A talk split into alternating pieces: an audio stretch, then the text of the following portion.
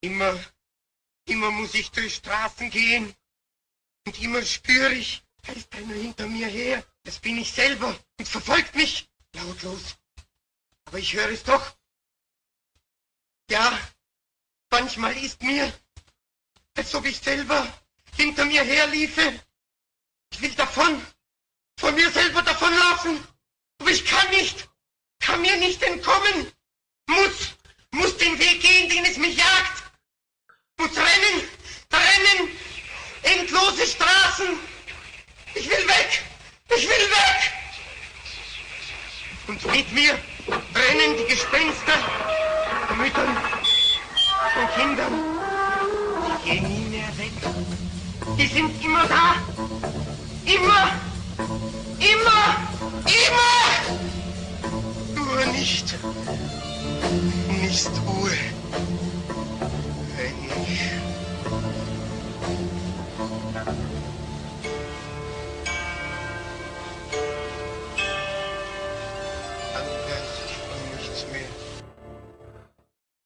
Hello and welcome to the Bloody Bits Horror Show. I am your host, Eddie. The Axe Jefferson. Joining me as always, that long, lingering shadow, Tim Yobo, ladies and gentlemen.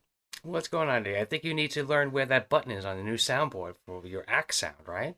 I need to upgrade my computer. This week, for week two of March Madness, we have a uh, request by you, Tim Yobo. We're going to be discussing Fritz Lang's 1931 horror classic, M. But we are not alone on this journey. Of course, we are joined once again by Iago Faustus. Hey guys. Hello, Faustus. I guess you're you're almost like an all star now on the show, right? This is your fourth appearance. I think so. Well, I'm happy to be ah. traveling with happy to be traveling with you all into the dark, especially this week. This is this is the granddaddy of them all, I think, in terms of at least the serial killer movie, possibly also the police procedural. Uh, it is one just one of the most incredible and influential movies we've done so far. Oh, you could see you can watch movies now and see the fucking fingerprints of this movie all over it. Mm-hmm. Mm-hmm. Most modern horror, and I would say uh, the entire film noir genre. Yep. a lot of it. So, Tim, this was your Yes. suggestion for March Madness. Uh, what's your history with this, and and why this film? Uh, I remember seeing it on video when it came out, like probably like like around 2000, somewhere around there, and just seeing it because it was supposed to be the big movie, you know, like the, like one of the original serial killer movies, and really enjoying it back then. But then I think it was on Tubi or Amazon about like a month or so ago, and I started like, eh, what the fuck? Let me watch it, and just I completely forgot so much about that movie, and just watching it this time the last time it was just an incredible experience and i texted you right away like can we do m on the show you're like surely it's good to be a co-host Yeah, yeah, it's a and it's a wonderful pick. This this film, uh, by the way, one of the only films that is uh, currently at 100 on Rotten Tomatoes and 95 for the People's Rotten Tomatoes as well. So, whew, it's the big one, like you said. Yeah definitely anybody who hasn't seen it should definitely check it out it's like i said when you see it there's going to be a million things that you've seen and all these cop shows and tv movies about murderers and serial killers and silence of the lambs got some stuff thrown into it Yeah, yeah. It's uh, the the fingers of the hand chalked with M reach uh, quite far, all across many many genres. Um, so Faustus, what what about you? What is your history with this film? Uh, I mean, I think I probably watched it probably for the first time on sort of like a film society screening in college. Um, and then you know I've seen it a number of times since then. Uh, the war, the one that I'm working from from for this one is the 2010 Criterion Collection Blu-ray. Um, they have both a Blu-ray and a DVD with a lot of interesting additional commentary and some supplementary material this has the movie has a very complicated physical history and only recently have certain versions of it come to light uh, that didn't exist you know pe- people that had been lost uh, but there was like a french language version of this movie as well uh, and an english language version of this movie Hmm. uh, both made at the same time as it was essentially by Lang Uh, and they were it was early in the sound era, so they were making these. It's a lot like they had these unusual practices where they would dub certain parts, they would reshoot certain parts with actors whose native language was the new one. Uh, and there were, you know, so like a lot of the conversations would be reshot. Uh, and in the case of Peter Lorre and the famous scene with which uh, Eddie opened this podcast, Yes. his his his agonized, abject self exculpation. Uh, he Peter Lorre simply did that in French and then did it again in English um, for the versions that came out, and then they've been rediscovered. So we now have a new candidate for Peter Lorre's first English performance. So- and, and have you seen it? Yes, Yeah. Wow.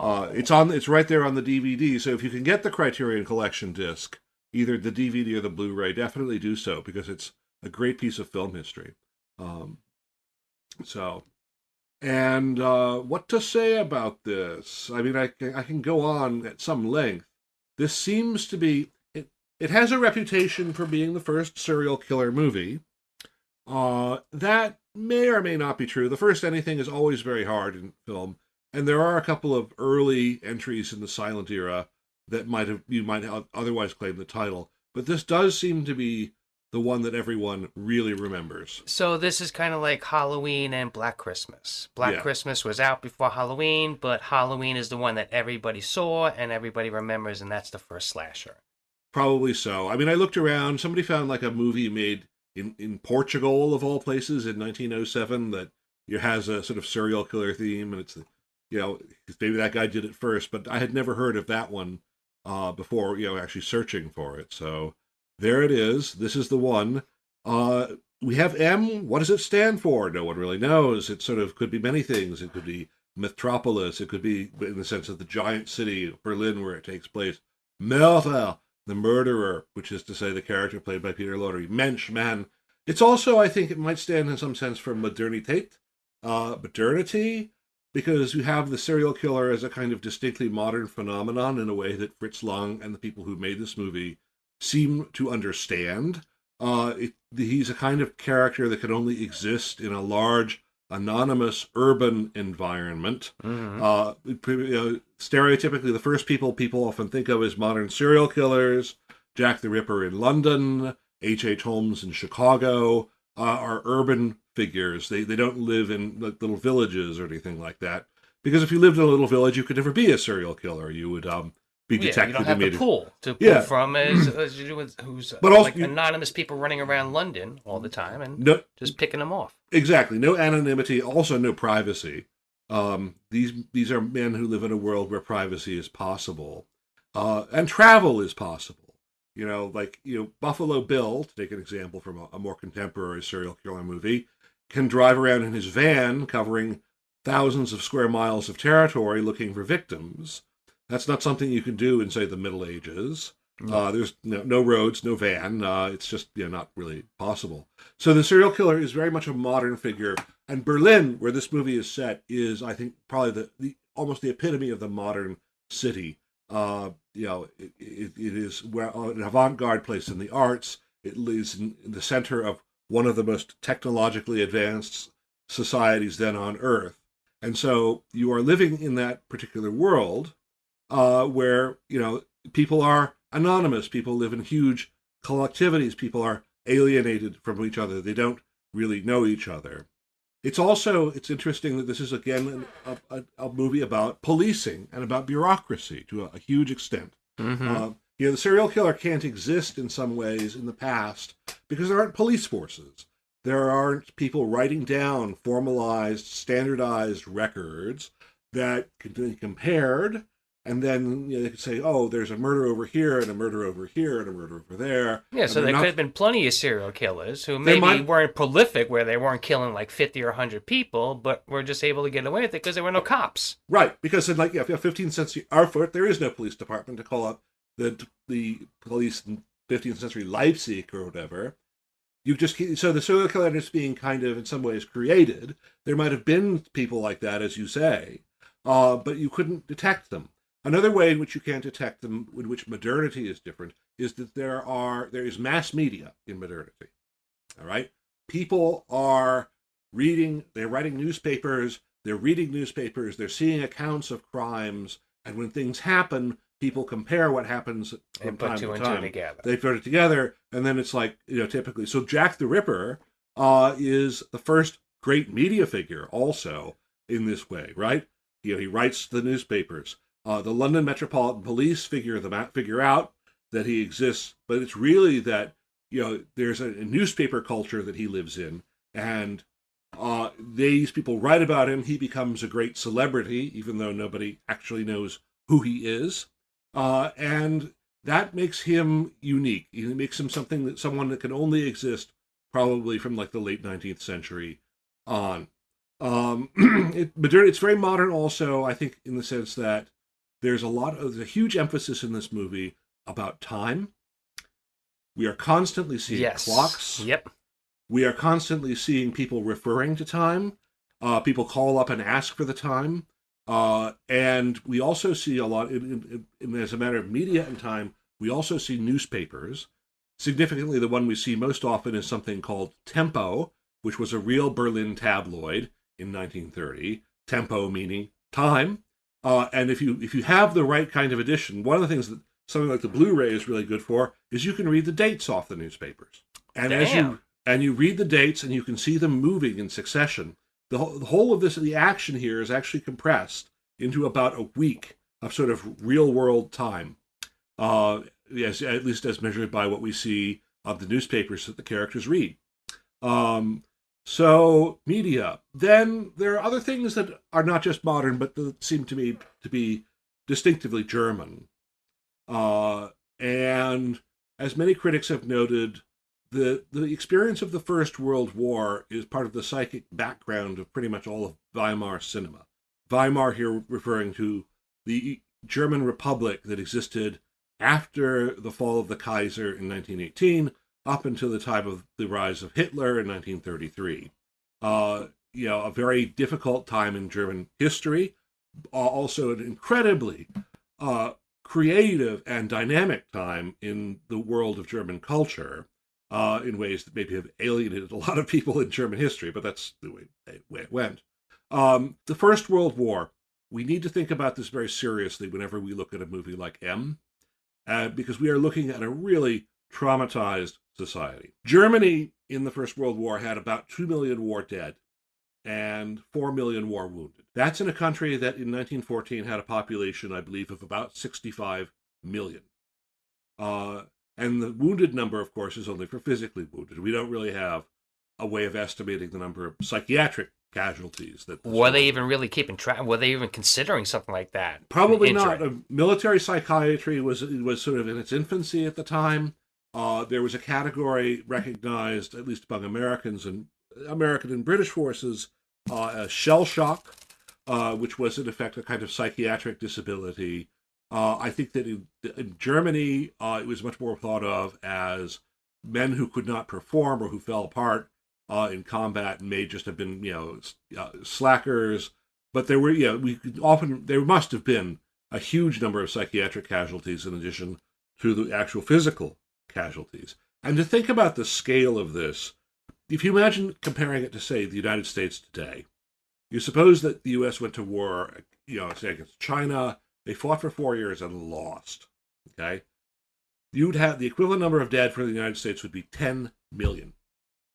Okay, and the equivalent number of wounded, physically wounded, would be 20 million. And you'd probably have maybe another 10 million dead from like privation, hunger related to the war, uh, and then some hard to estimate, but probably very large number of psychiatric casualties.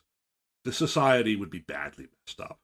All right, just imagine what living in this country would be like if that happened. Well, if you try to imagine that, you get a sense of what living in Germany might have been like in, say, 19, 1920s, 1930. Um, the country's a mess. A lot of families would be broken. There'd be a lot of war orphans. There'd be a lot of widows. Every time you go out your front door, you would encounter a lot of beggars, uh, crippled and hopeless war veterans. And as we note in this movie, we see there are a lot of beggars. A lot of them really are physically disabled, missing limbs and so Yep. forth. Um, they're everywhere. That's central to how this movie plays out. Um, and there are other traces of war trauma here. Uh, you know, there are a lot of broken families. if we the little Elsie Beckman doesn't appear to have a father. She no, she definitely does not have a father. Um, she's a little too young to be a war orphan, but she may not have a father for another reason, possibly just because there's a shortage of men um, in you know her gener- her mother's generation.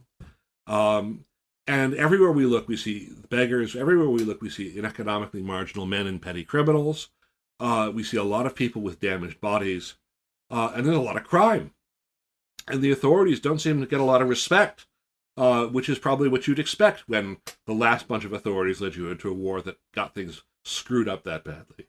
Uh, there's a scene here that struck me. It's sort of minor, but it's a, a group of citizens mob a policeman all right, and beat up someone that they suspect of being a child murderer on a very flimsy pretext. And it's very hard for me to imagine that happening in like pre-war Germany, right? The cop would they, they those people had a lot of respect for authority. The cop would have said, "You people back off," and they would have. Here they turn into a mob. Uh, and there's also there's a fascination with violence. There's a fascination with strength that I think comes out of out of the war experience Easily a majority of men living in Germany in 1930 between the ages of 30 and 60 would have seen wartime military service in one of the most violent and destructive conflicts the war had, world had known up to then. Yeah, they saw some shit. Yep. The political wounds left by the war left a lot of people, the war and its immediate aftermath, the collapse of uh, Imperial Germany and the rise of the Weimar Republic through a process in which there was a failed uh, communist revolution in 1919 in various places left a lot of people feeling like violence was the redemptive solution to social problems. Obviously, the Nazis are very prominent here as the biggest proponents of this kind of worldview, but they're probably it's probably the case that there were a lot of people on the left as well. Um, people close to Lang like Bertolt Brecht, who have their own bitter memories of what of the recent past and who might be longing for a day of violent redemption. Uh, and, you know, we see also there's a fascination with crime, uh, as we will see. Even Frau Beckman reads crime serials. Uh, the man who comes to her door gives her the latest. Yes, I have a note about that. Yeah. Yep. Uh, and um, the most charismatic figure in this movie by far is a professional gangster. Uh, and he speaks in a kind of eliminationist rhetoric. Uh, you know, the only way to deal with certain people is to is to wipe them out. Um, and it's it's significant also that there is in the culture of the time one of the most important cultural works is the Three Penny Opera, uh, which is to say the Brecht Weill reworking of the original John Bay Gay Beggars opera, in which the hero or at least the anti-hero is also a charismatic gangster. Um, and there's also there's a tremendous artistic interest in things like madness as well uh, post traumatic stress disorders isn't really available as a category, but people were obviously messed up. Fritz Lang, who directed this movie, himself was a war veteran. He lost an eye in the war. So one of the greatest directors in history was a one-eyed man. Think of that. Uh, actually had to recover from shell shock. Uh, and you know, it's it's probably also an, an accident that one of the most important high cultural events in Berlin in the 1920s was the debut of Alban Berg's opera Wozzeck, this atonal masterpiece, which is the first opera in 300 years of opera to have it essentially be about working class people. Uh, and it's a story of a put upon soldier who goes mad and murders the mother of his, of his illegitimate child. Uh, so this is this is the huge background to the the world in which this movie out of which this movie emerges and also in which this movie has been set. Uh, I hope that wasn't too lengthy. Uh, I hope it didn't feel a little too much like a sermon, but it just seemed that this is the sort of stuff that I could not help but think about uh, as, as the many times that I've watched this. Uh, movie. Faustus, this is a fucking histor- historical movie, so yeah. yeah. we want to hear the history on it a piece of art like this could only come from from very fertile soil, and, and sometimes yeah. that the what fertilizes that soil isn't always necessarily uh, happiness and lilacs. Yeah, well, that's that's for sure. Plus, it's uh, 1931, so I don't think I can't even remember back th- that time what was going on. So it's good to know what was taking place at the time, what yep. set this mood for the movie. So got a couple of additional notes. I mean, I, I have notes on the cast from time to time, but I think we might do that in, in breakdown. Uh, except for one thing, Seymour. Na- I wanted to talk about the producer a bit. Uh, Seymour Nebenzahl was actually American born. Uh, he was German Jewish. The family money uh, really appears to have come from his father, who his grandson describes in a Criterion Collection interview as a, a butter and egg man. They went back to Germany in the 1920s, uh, looking for business opportunities, and someone said, "Hey, why don't you why don't you produce movies?" Uh, and strangely enough, they decided to do so. They created the company called Nero Film, which makes this movie. It's pretty much the only competition to the giant UFA consortium that made movies in. Was this Germany. the first movie that they produced? No, they had produced a number before this. Um, they had produced a number from um, G.W. Pabst, including Pandora's Box, uh, the pioneering war film West Front 1918. They did the film version of the Three Penny Opera. After this, uh, they did the Testament of Dr. Mabuse. Um, so they were they were active in moving both you know G.W. Pabst and Fritz Lang and other directors along. And they were Uh, doing legitimate shit. They weren't doing. They weren't like Oh, yeah. Cannon back then. With like, hey, want to make some money. Well, I was gonna, I was gonna invest in a factory. Yeah, why not produce some movies? Well, they, they did, and they made some great ones. Uh, Seymour had to flee Germany in 1933, unsurprisingly. Hmm, He went yeah. to he, he went to Hollywood, uh, and in Hollywood in 1951 he did a remake of M, or produced a remake of M, uh, set in then contemporary Los Angeles. Uh, this movie has mostly is very hard to find.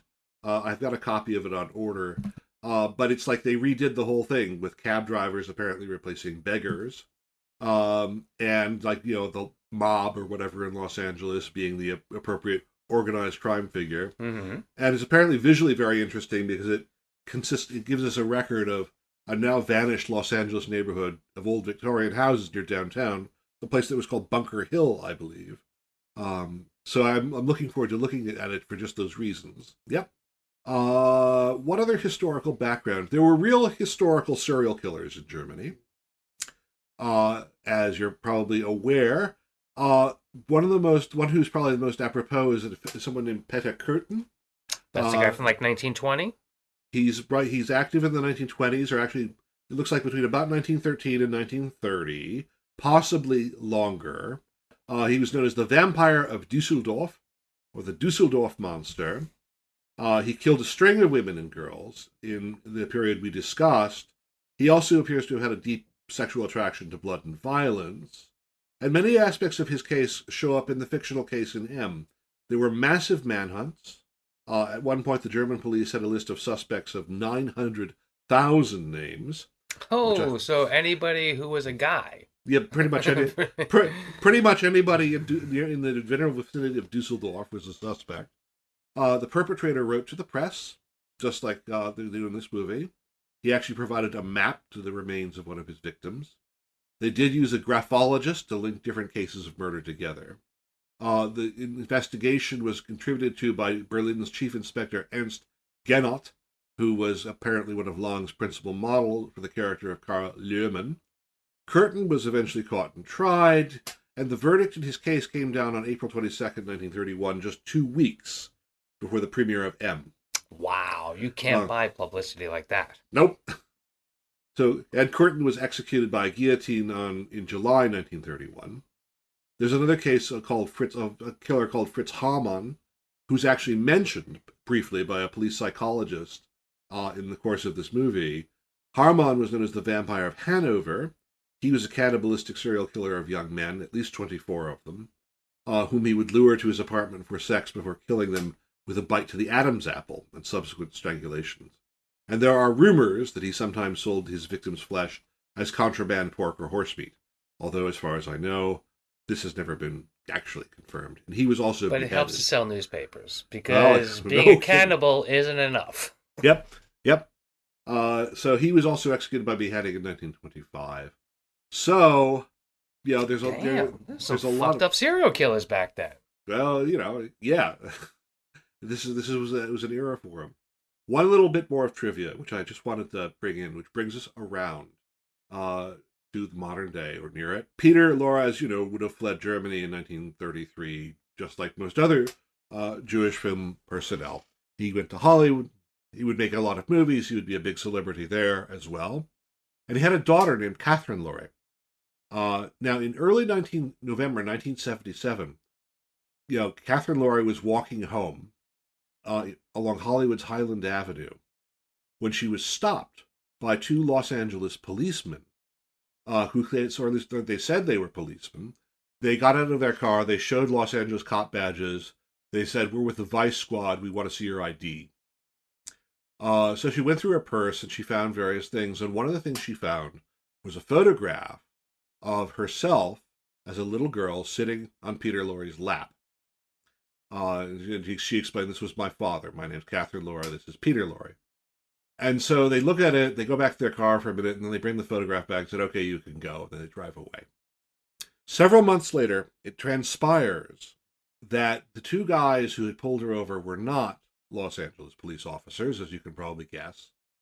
They were two individuals named Angelo Buono Jr. and his adoptive cousin Kenneth Bianchi. Bam. All right, you know who those guys were, right? Uh, oh yeah. Uh, kind of famous serial killers in their own right, right? Yep, they, they they are collectively the Hillside Strangler, and they were apparently planning on abducting, you know, raping and murdering Catherine Lorre. But when they realized, found out who she was, at least according to one version of the story, they, they figured that the attention that would be generated by murdering the daughter of a, a famous celebrity was not something they wanted, so they let So her they would let be her go. Too high profile. Wow. Yep. Yep. So so that's talk about coming full circle. Uh, That's why you should always carry pictures around with your parents. yes, if they're famous. Provided they're famous. Yeah, I was just about to say. All right, so just get a picture of somebody's famous holding a baby and say that's me. Sure. So that you know, and it's the sort of thing that if you wrote it into a you know wrote it to a story or a screenplay, they'd say, "Come on." and nobody would Right. ever believe it, and they'd tell you you need to Yeah. you need to make it more grounded in reality. Um, yeah. All right. So yeah, wonderful. Thank you very much for so much of the history behind this film. Um, again, so I'll break it down for some of the more simple parts of it. Uh, this was, of course, made during kind of the rise of the fascist Nazi Party in Germany. Um, filmmaker Fritz Lang was uh, of Jewish descent.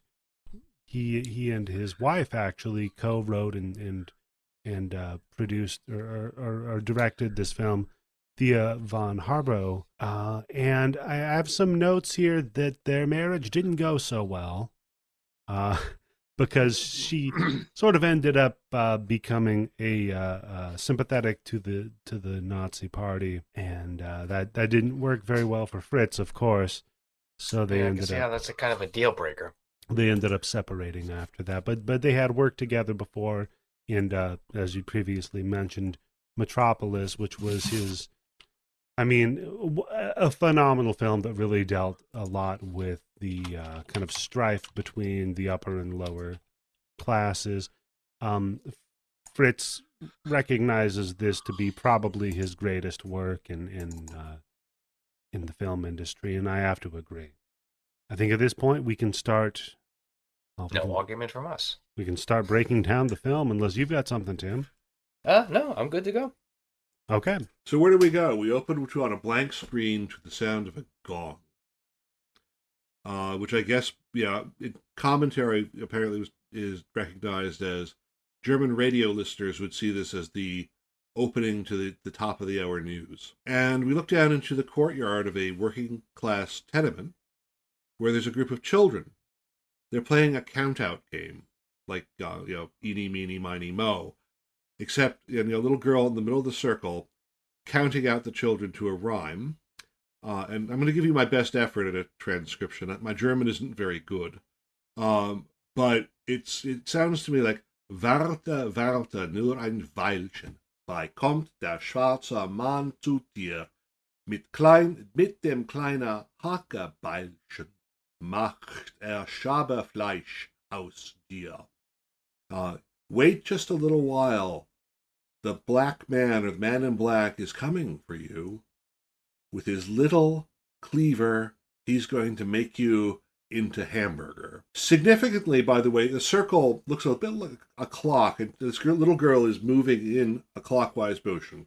So we have our first clock reference in the very first image of the film, uh, and we also see children making a game of their own endangerment. Well, I think that's just to show us that this is something that's been going on long enough that even the kids would know about it and would be making games about it too. hmm I, I wanted to make a note, by the way. This little girl who we see in the middle of the circle is uncredited, but her name is Hannah Maron. Um, she was from a Jewish family that would emigrate from Germany in 1933 uh, and settle in mandatory Palestine, uh, later to become the part of it they settled in anyway, Israel. And she rose to great prominence as what is arguably the greatest single uh, actress in Israeli theater uh, receiving Wow. Israel Prize in Theater and honorary doctorates from Tel Aviv and Ben Gurion universities. And that's her first role. Yep. Uh, an uncredited role uh, doing a countout game at the start of M. They're out, they're outside of school. I would note, by the way, that there's one thing, there's a middle, there's a washerwoman, or maybe just someone delivering laundry, leans over from a balcony. Would you stop doing that horrible song? Um, and then you stop for a minute, and then as soon as she goes away, they start again. Uh, so she climbs up the stairs. She goes to the apartment of the Beckmann. While Beckmann is uh, taking delivery of the laundry, and she says, you know, the, this woman complains about the, you know, the children and their horrible song.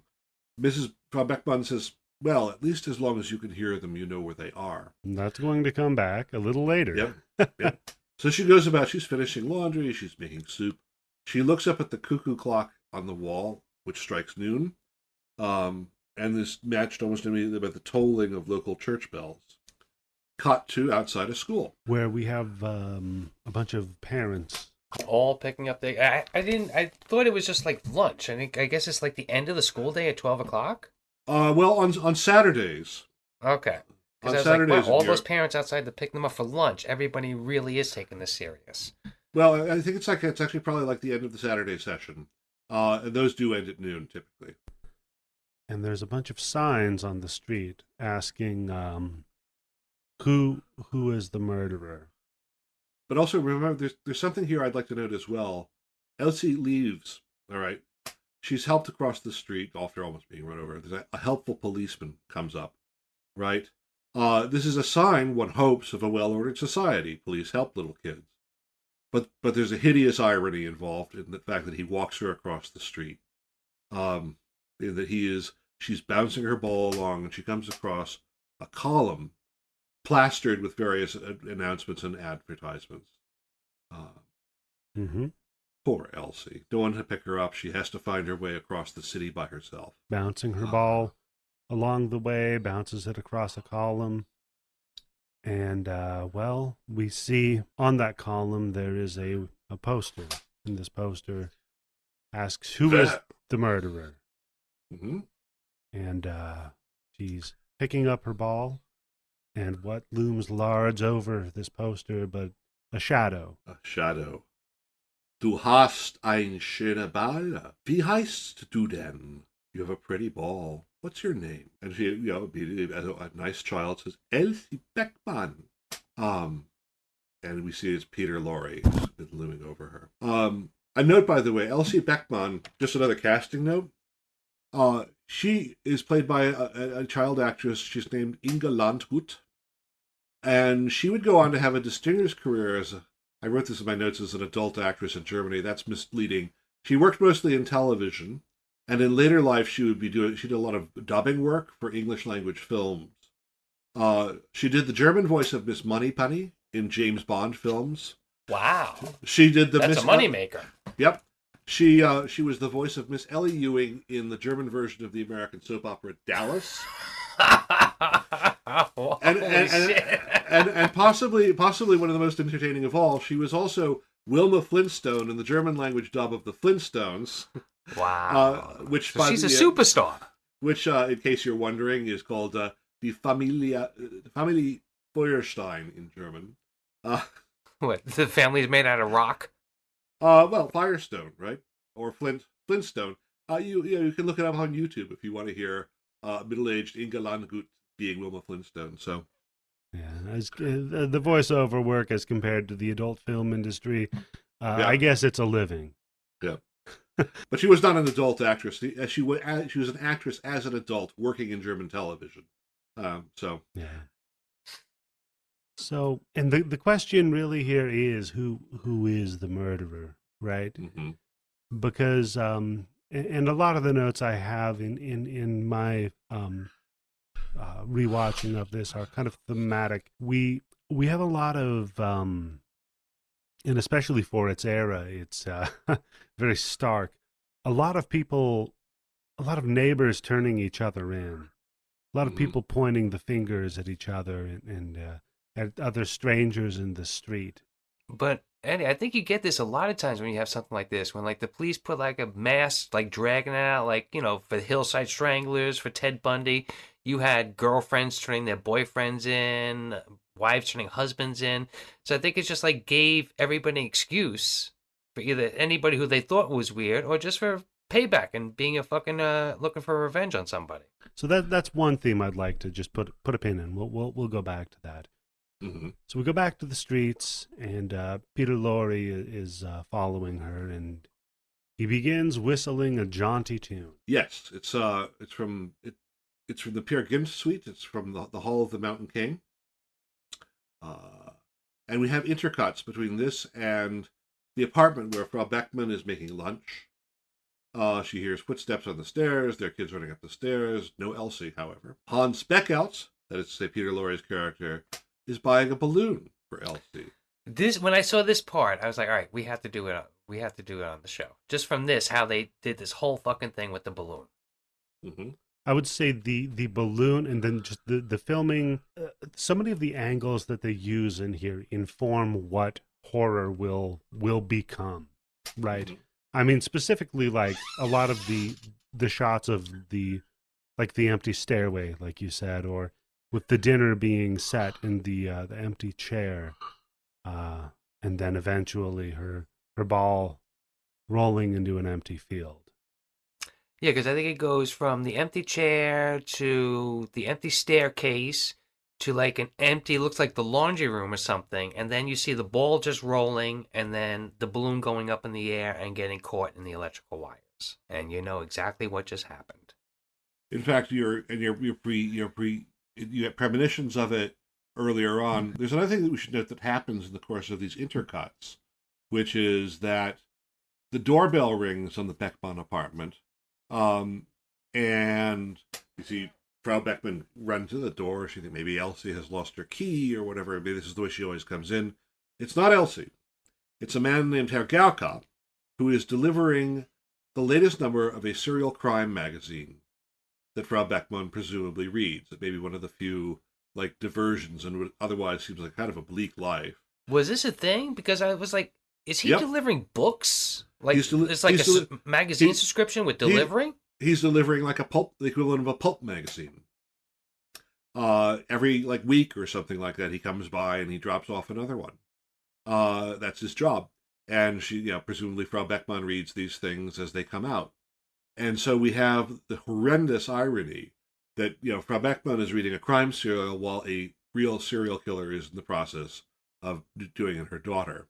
Uh, Yeah, true crime is happening right under her nose while she distracts herself with yep, fiction. with, with fictional crime. Well, yeah, that's what makes it more attractive. That's what's going to draw more people to it because now they got the whistle wetted from the newspapers, and now here's some guy coming knocking on my door, bringing it right to my house. Yeah, yeah, and uh, we uh, the, then I have after the ball rolling, uh, we cut to the newsies the next day. Extra Ausgabe, extra Ausgabe, running down the street. Uh, ex, yeah, extra edition. Uh, and people are, of course, mobbing the newsies. They want to get the, the news. But you know, you uh, you don't just get the news; you got to subscribe to know, sir. Mhm. you you can't read the article that talks about the killer that that might be in your neighborhood. You better you got to pay for it. Uh, it's great advertising. So now we cut back to uh, uh, Peter Lorre, and he's uh, writing a letter while he whistles his jaunty tune of "In the Hall of the Mountain King." And uh, it's funny one of the the I, because I saw this movie years and years and years and years ago, and what because of my horrible lack of culture, what it reminded me of is the game uh, Mountain King on the Atari Twenty Six Hundred. okay. Yeah, yeah. It's which is funny because then if you start going into the the uh, history of horror in video games, it is largely considered to be one of the first horror video games, which is funny bec- because uh, in in the Hall of the Mountain King, there's nothing that necessarily horrific about it. it it's uh, I don't even think I remember that game at all. yeah, yeah. I'm just saying uh, for for the song itself, but but the Although it, it marks something very frightening in, in the in the play Peer Gynt, because like like an army of trolls or something is coming to like tear the protagonist apart or something like that. And this is the music that was written along with it. yes, yeah. Yeah, yeah. Uh, so yeah, we we have him uh, writing a letter, and uh, the note that I have is he boy he just has better handwriting than I do. He really does. Same here. I've Um, always been told, Eddie, though, that uh, the more smart you are, the worse your handwriting. No, that's That's not why you can never read doctors' prescriptions or anything that they no, write no, no, down, no, no. right? Don't don't um the, the the science behind like assessing a person's intelligence or any uh, anything about them based on their handwriting handwriting is not a science. Uh, I, I'm a Kind of like measuring skulls. Yeah, Oh, like don't tell that to the philology. don't tell that to the graphologist we're going to meet later on. the graphologist. Oh yes, oh I have so many notes on that guy. He's clearly projecting. Um, so yeah, we. Uh, so in, in, in his letter, he's he's very uh, um, forthright that he is not thrilled with the press because he had written to them before and he said, "Look, no, he wrote to the police, and the to the police, police, didn't right. put it in the newspaper. So now he's just cutting out the middleman. He's just going straight to the newspapers. Yeah, yeah. He says, "Look, and, I'm gonna I'm gonna keep doing this because you you guys need to uh, you need to publish my work. What what I'm what I'm talking about here, or I'm I'm going to continue, basically. And uh, it's it's interesting because it it strikes as like a cry for help, a little bit more than just a a taunting, right? So, and and the other note I have is it reminds me of uh, with with Jack the Ripper, you know, saucy Jack, the, the the everybody's folk hero of his of his era. There were so many accounts of fake letters that were being written and given to the press, not to Mhm. mention of the press themselves writing their own fake letters just just to sell newspapers. Well, it's got to be a gigantic moneymaker and a chance for. Oh, you're always going to have the crazies who are going to come out of the woodwork for something like that. Yes, and you're going to have the grifters and the con men who are coming out trying to sell fake letters. There's and then- apparently Yeah, Uh, that's- sorry. Okay. there. If you read, there's apparently uh, in the 1990s, uh, film scholars discovered uh, the an omitted scene uh, from this movie, not in celluloid, but in the censorship cards given to the you know given to the, the uh, state of Prussia censors to get the movie approved, uh, in which you have Karl Lohmann ranting about the fact that they're getting thousands of fake letters. Well, I think Um, at one point they do go into that whole thing with all Yep. the letters that they're getting, and it's all like bullshit and just gossip. Yep. The civilian cooperation. um yeah, he's pretty he's pretty mad about it. So yeah, there's obviously there's all that going on. So what happens immediately? The press prints the letter, right? And what what what part of the press prints the letter? Tempo.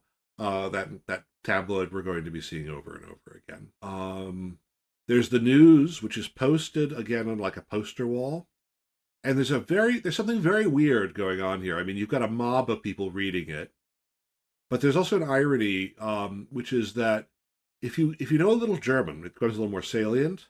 That the placard announcing the murder is surrounded by placards of other kinds, and these are all announcing various agreeable diversions that are available to you if you live in Berlin: dancing lessons, boxing matches, uh, cabarets, and so forth. And there seems to be a kind of sly suggestion here that serial murder might, in its own way, just be another one of those diversions for many of the people here. Or that's also something that's like this is prime time to put your ad up here because this is where the newspaper is coming out with all the juicy details every day. Yep. So everybody's going to be coming to this billboard to read instead of going to the billboard across the street that's not giving all the juicy details.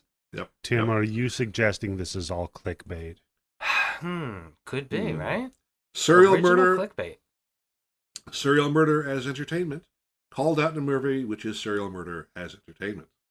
Well, it's enough of a business that there's some dude walking around fucking Berlin and Dusseldorf selling fucking uh, crime novels out of his backpack. Right. Well, it's a living. Cut to a Stammtisch. Tim, you may you, you may have gotten seen. A, I sent you like an illustration. Uh, I said I looked at this when I was rewatching the movie and said, "These guys, they're sitting around a table smoking and drinking."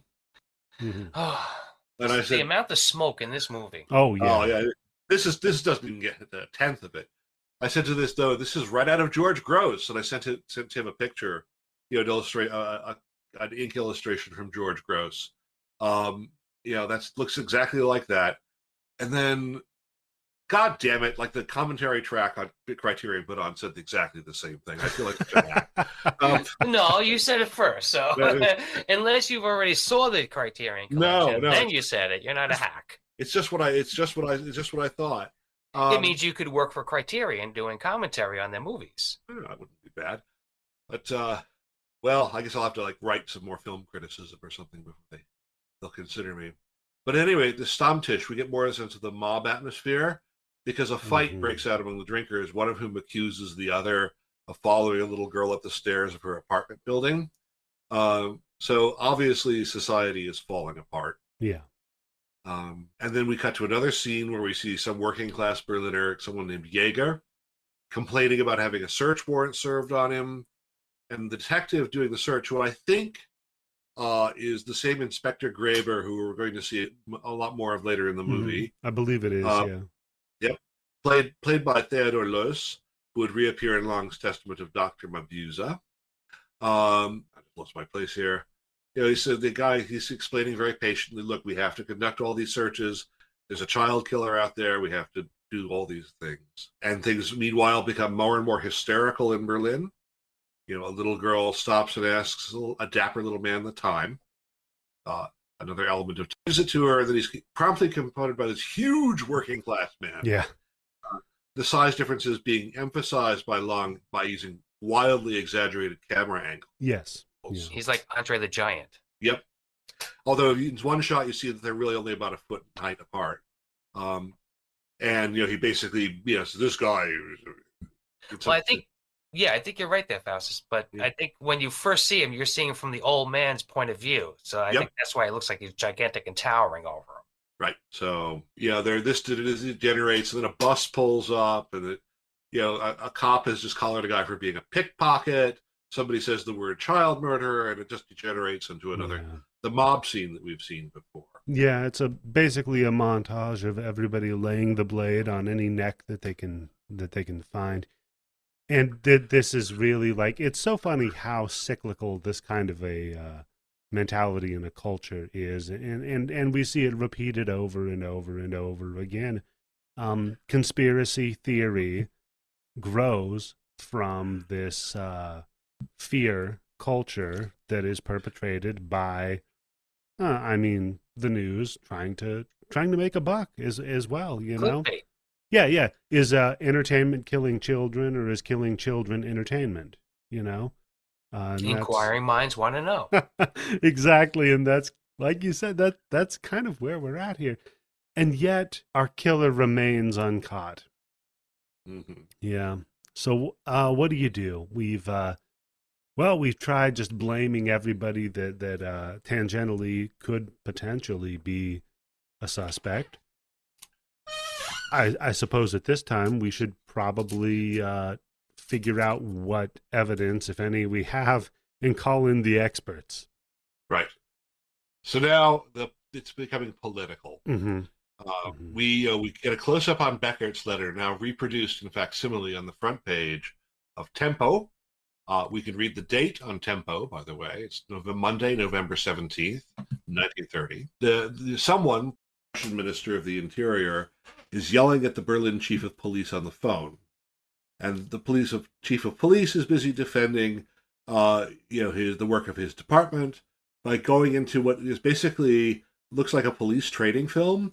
Uh, a montage of police methods, fingerprints, uh, and then we get the police graphologist. I don't know what you guys thought, but I thought he looked like Doctor Strangelove. Um, Yes, yes. before whatever accident put him in his wheelchair. And he's just, you know, he's going on and on about sexual pathology through handwriting. Yeah, he the the quote that he has about the sexual pathology from the handwriting. By the way, it's th- this pseudoscience phrenology stuff is is I don't know why it is. He he says um the aforementioned diamond shaped and swelling swoops, clearly seen in the word soon, third line from the bottom, attest to the strongly pathological sexuality of the sex offender. Period. And it's like bullshit. yeah, yeah. He's trying to meet his word count. You know, he's writing his article. He's getting paid by the hour. Oh my god, it's ridiculous. Yep. So they go on and on. The chief of police protests his men are wearing out. They're all working 12 hour shifts. They're searching crime scenes everywhere. Yeah, They they use a candy wrapper as their one clue. yeah, And then they use it. This, is a pretty cool shot of a compass drawing circular concentric circles on a giant Yeah. map he's creating a with the scene in the middle. Yeah. And they go out, they interview a bunch of confectioners. You know, Mickey Mouse is actually present in one. Good Mhm. thing I that the uh, di- Yeah, yeah. Well, Walt Disney was in Germany for a long time. Americanism, modernity. Uh, good thing that Disney's property lawyers weren't as effective back then. Yeah. Uh, you know, wit- witnesses are interviewed. They disagree with each other.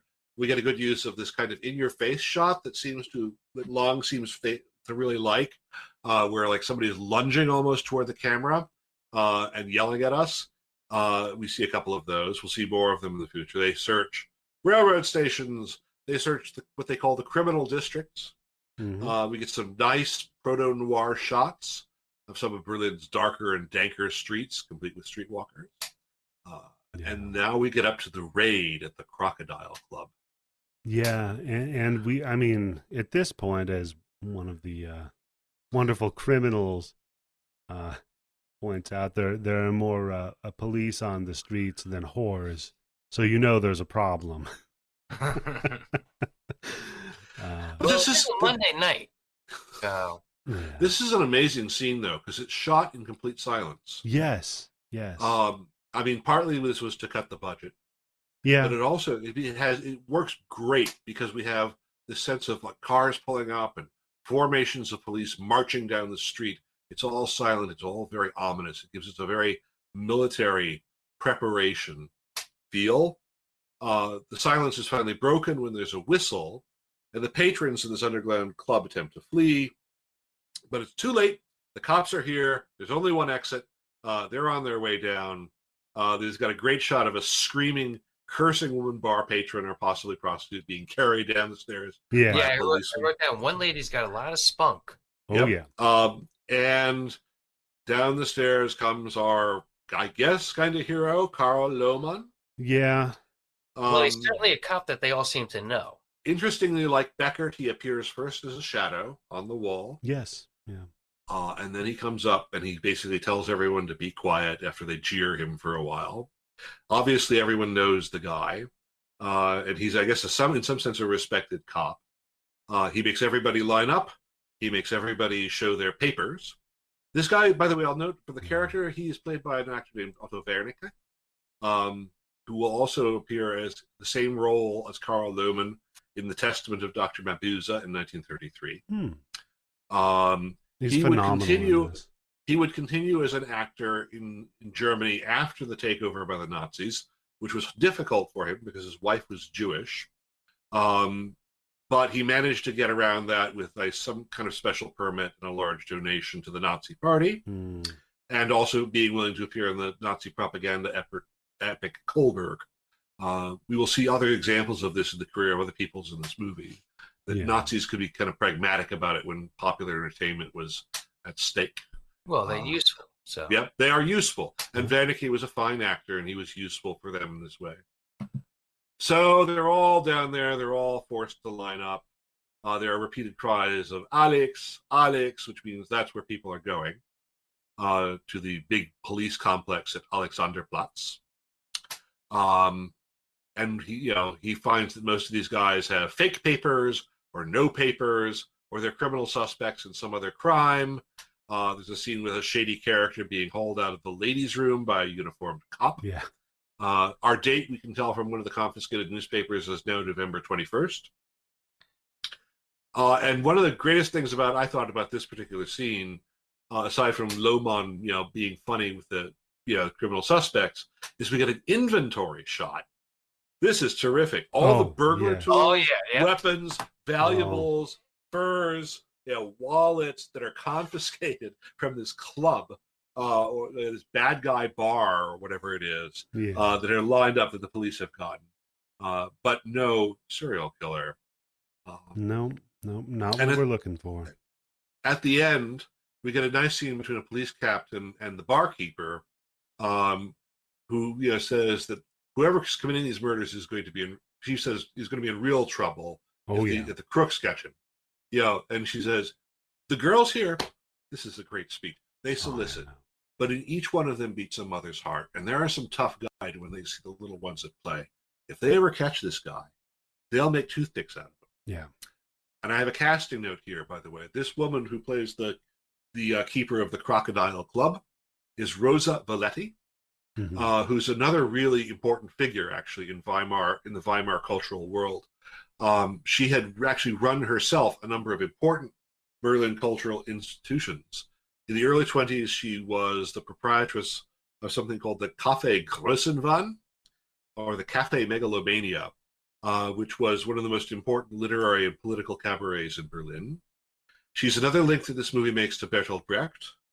Um, I mean, in the corkboard of my mind with the strings and stuff, there's like a, a there's a card for Bertolt Brecht, and there's a lot of strings running to that, Mhm. which there's almost always going to be. She pl- was the original, um, played the original Mrs. Peachum in the first stage production of the Three Penny Opera. Uh, and in addition to her cabaret and stage work, she appeared in a number of many important motion pictures. In this very year, she has a role in the Blue Angel. Uh, so she's a big she's a big deal, even if she has a small part. Uh, and she went Oh, into exile in She delivers it so phenomenally, though. Yeah, yeah, she's Yeah. like a great tough girl. Oh yeah, yeah, and and her speech and uh, it kind of encapsulates that. Like, look, the, the criminal element of of Berlin, they pragmatically also want this guy gone because look at you, you the police are, so ever present that we're no longer able to conduct business as usual. Yeah, that's a running theme through this whole thing, where it's like the cops and the criminals both realize that they're both on just two sides of two different sides of the same coin. They have Yes. different businesses, and they both know what they're in for. But this guy is just fucking everything up for both of them. Yep.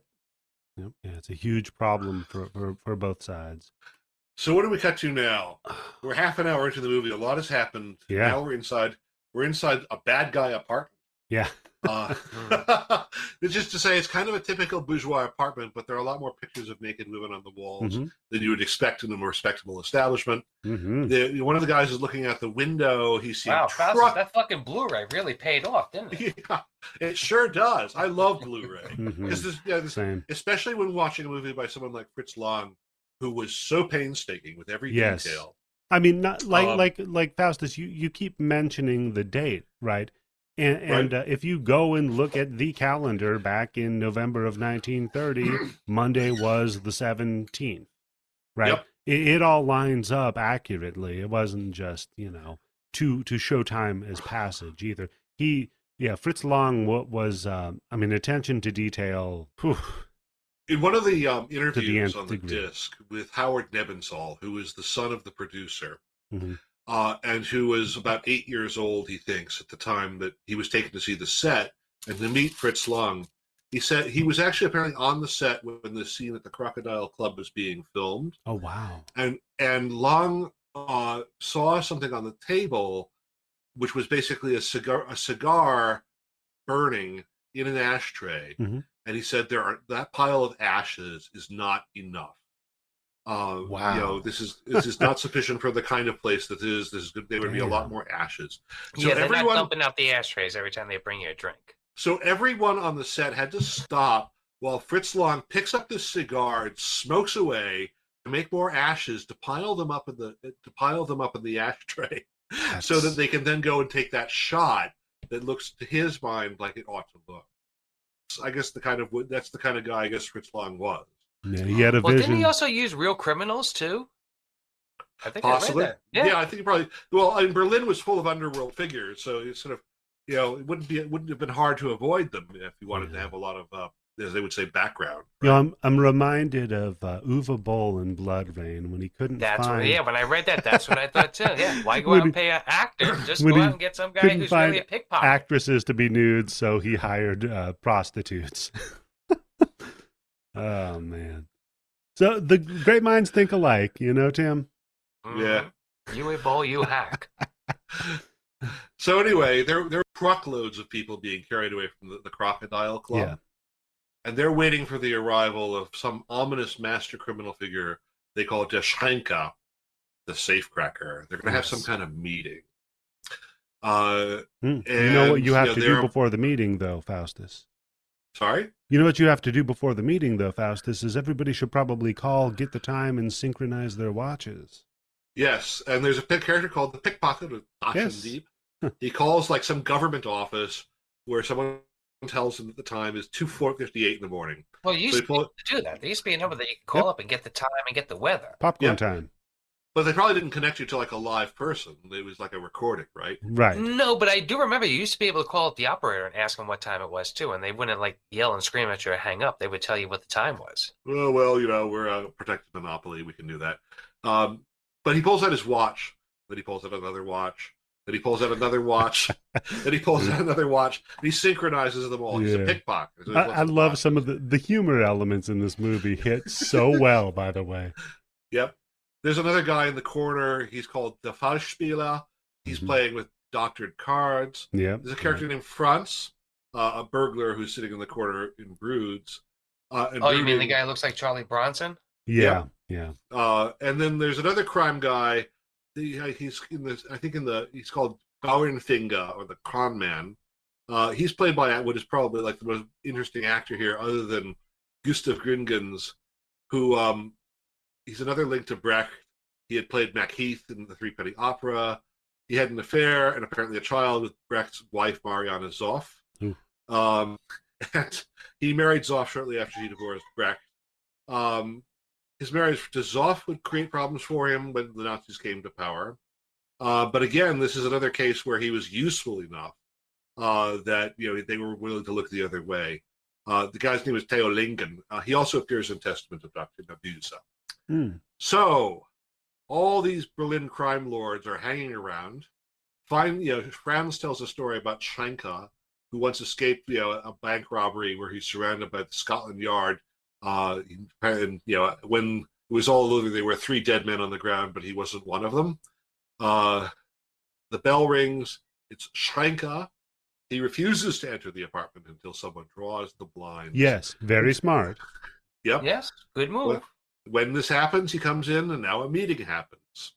Um, and the meeting is cross-cut in an amazing way Yes. with another meeting being taking place, presumably at the same time, with the top, you know, the top people in the Berlin police. And I just have here The Wire You Hack, portraying the criminal element and the police department in similar fashions.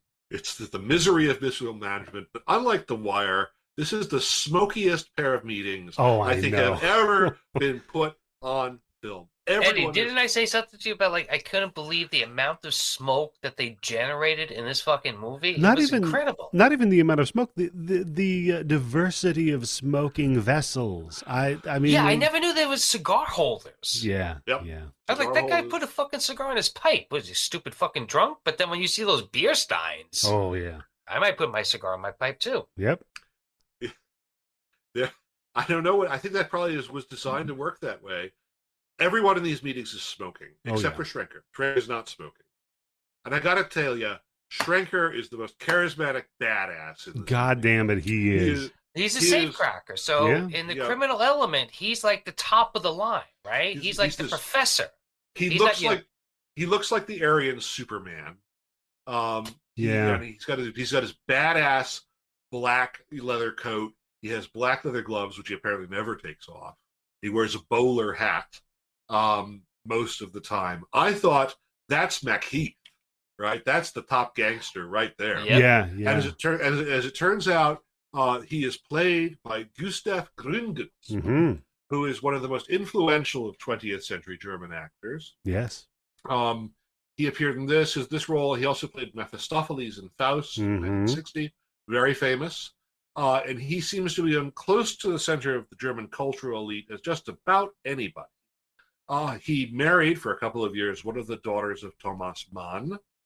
Uh, he uh, and Paul Falkenberg, who was the editor to this movie, uh, snarked about it. He said, it must not have been much of a marriage because Gründgens was one of the biggest homosexuals in town. Uh, he worked with Otto Klemperer at the Kroll Opera. Uh, his role in the Nazi era is hotly disputed.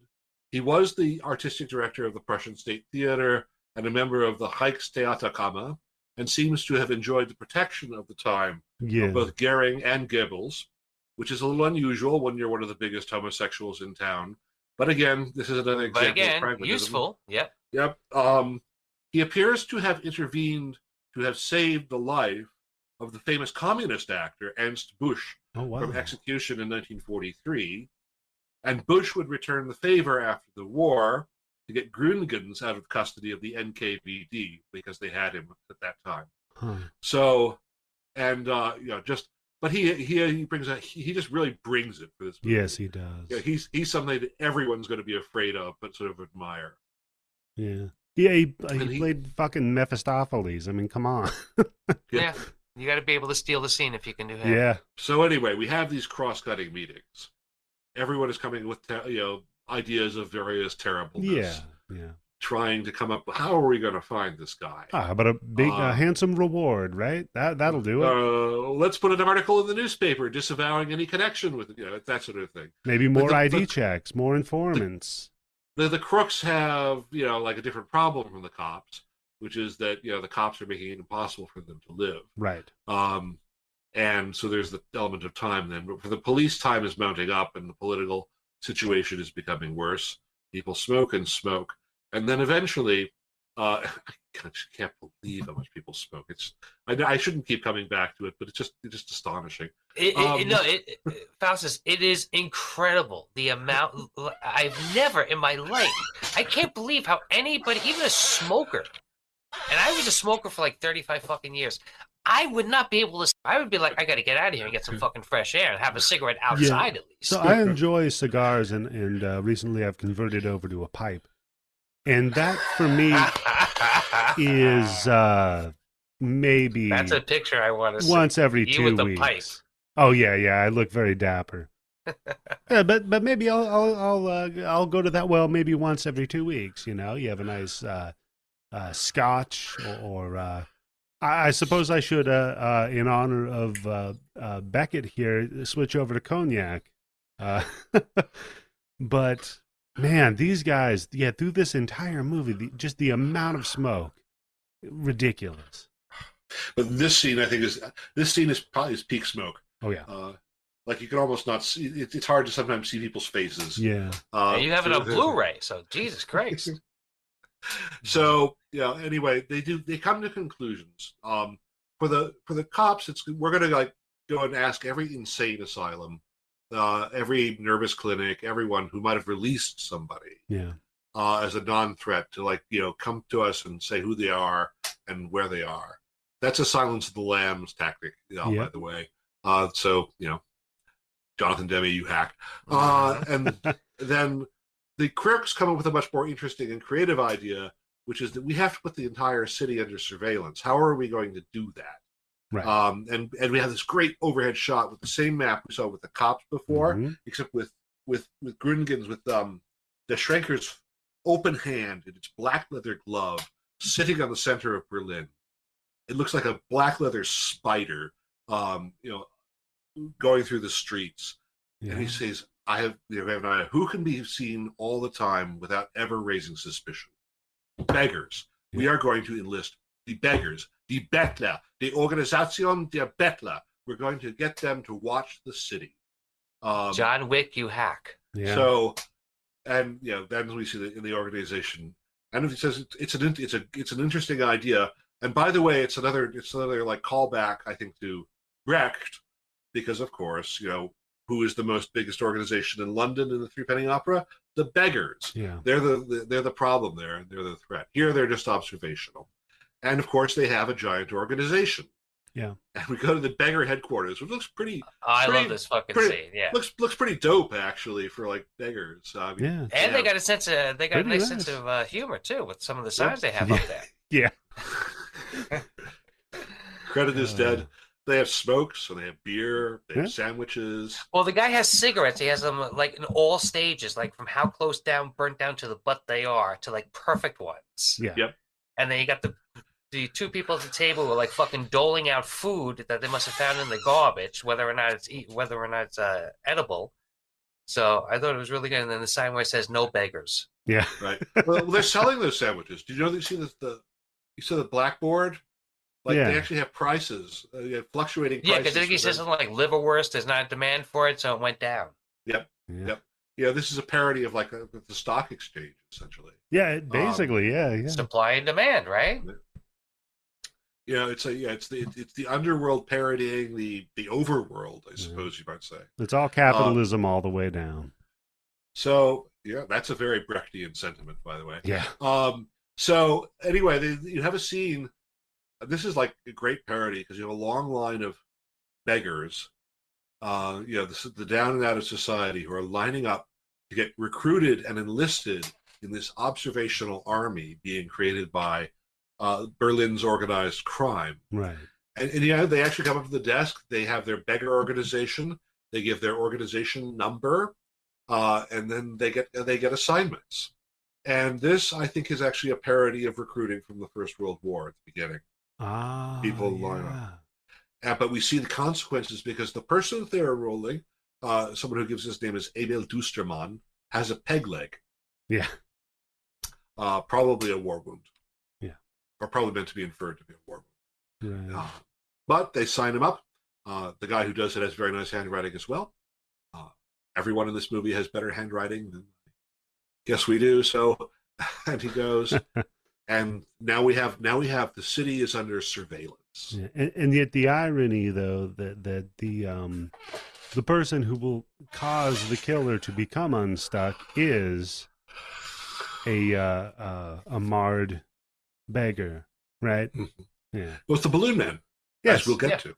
Yes. Yeah. But but I mean, just the irony of you know you have the guy with the peg leg, and and who ends up being the uh, uh, the informant with with the information that's needed. Well, it's a blind man.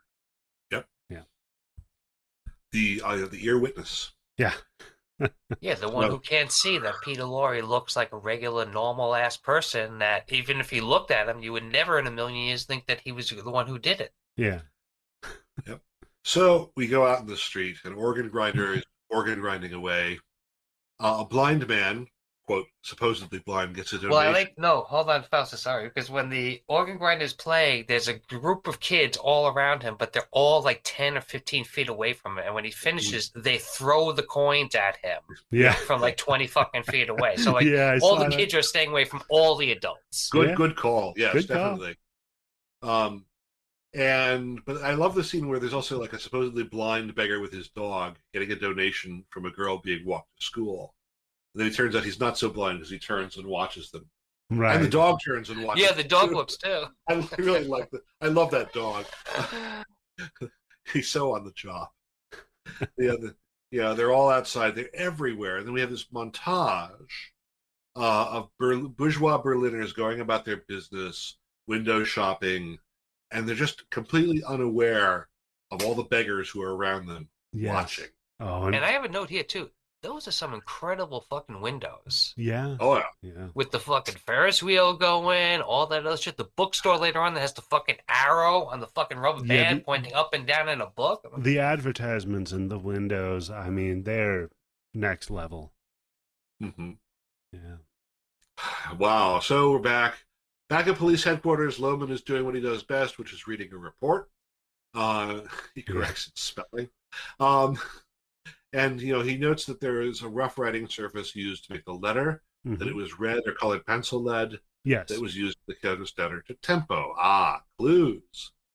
Then he goes, he gets a bunch of memoranda from hospitals and insane asylums about released patients. This is used to generate a list of possible suspects to run to Earth.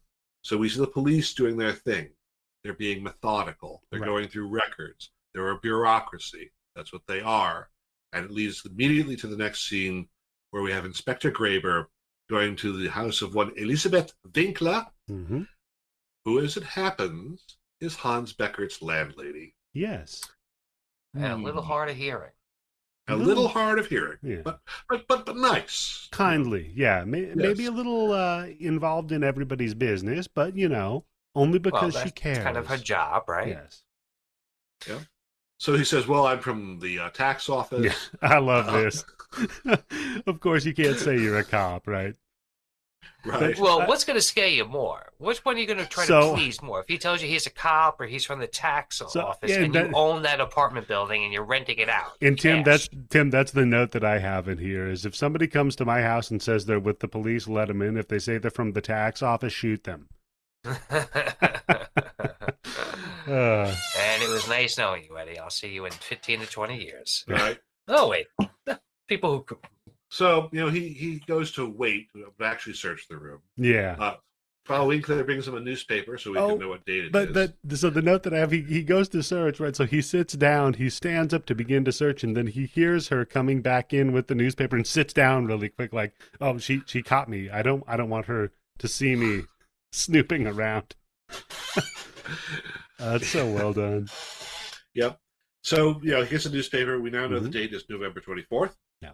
Um, we cut to Beckert, who's out on the street.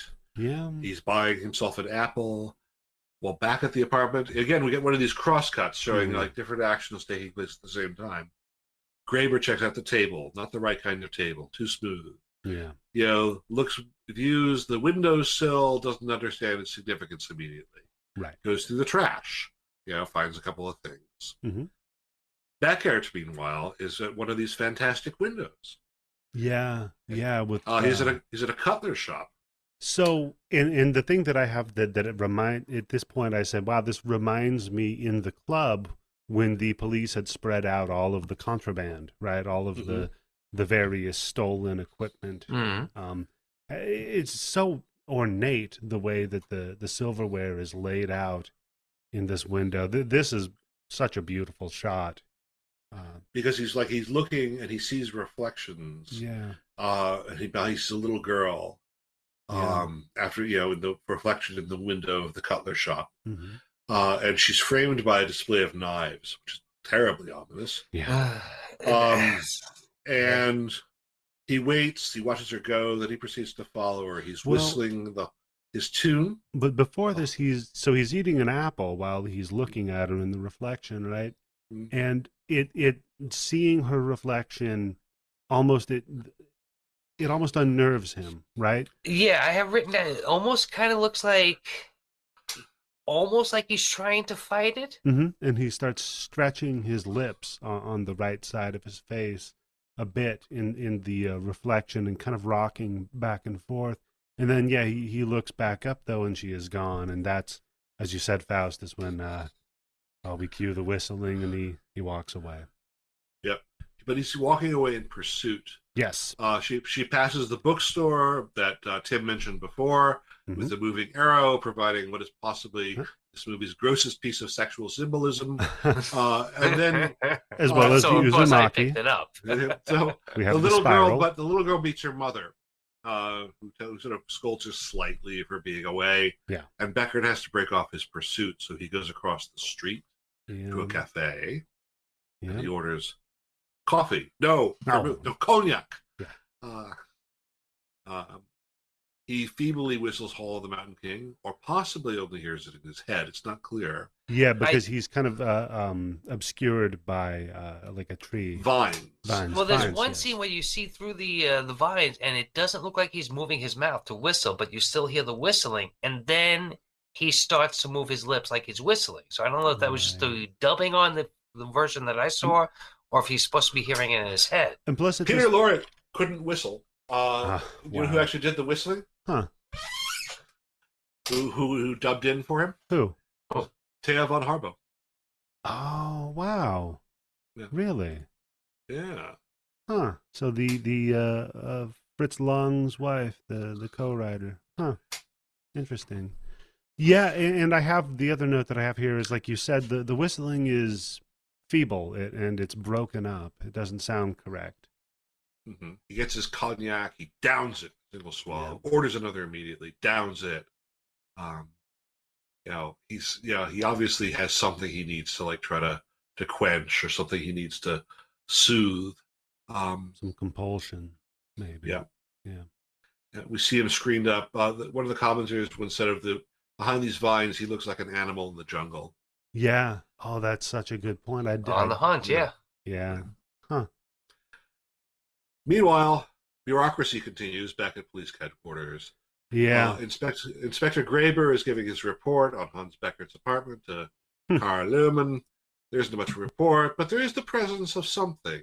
yeah. Uh, Ariston cigarettes in the trash. That's it. And Lohmann, something remembers something. He's sitting there. Ariston. Ariston. So he calls up and gets a file on uh, another earlier victim of Beckert named Marga Perl. Yep. And he goes through it, and he, you know, but we cut back to now it's really heating up. We get back to the blind balloon cellar. Yes. Somebody's walking by, whistling this tune from the Hall of the Mountain King. And immediately the blind man recognizes it. He recognizes it and he. Wait a minute, wait a minute, wait a minute, hold on. I remember hearing that the day the little girl went missing.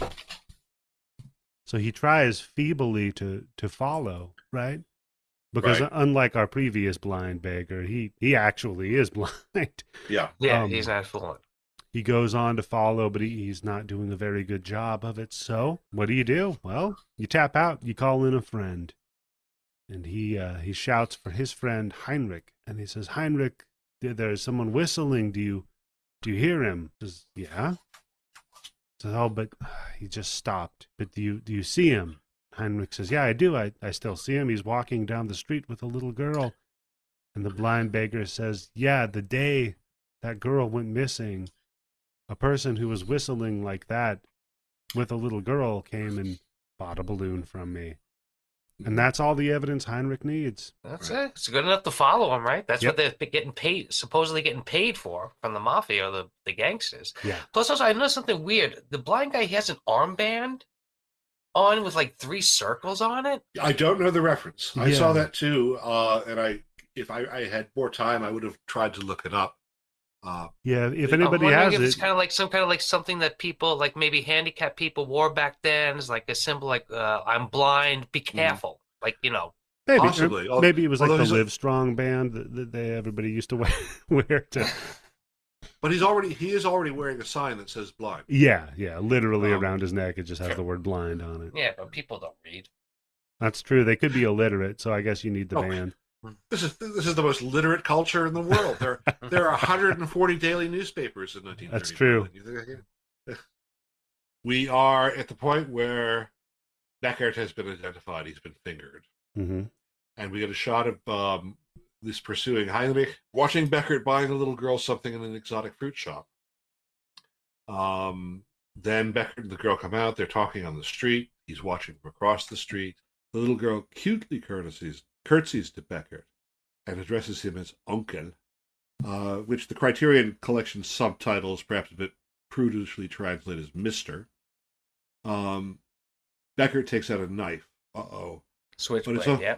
Yep, but it's only to cut an orange. The sighted man, Heinrich, chalks an M onto his hand.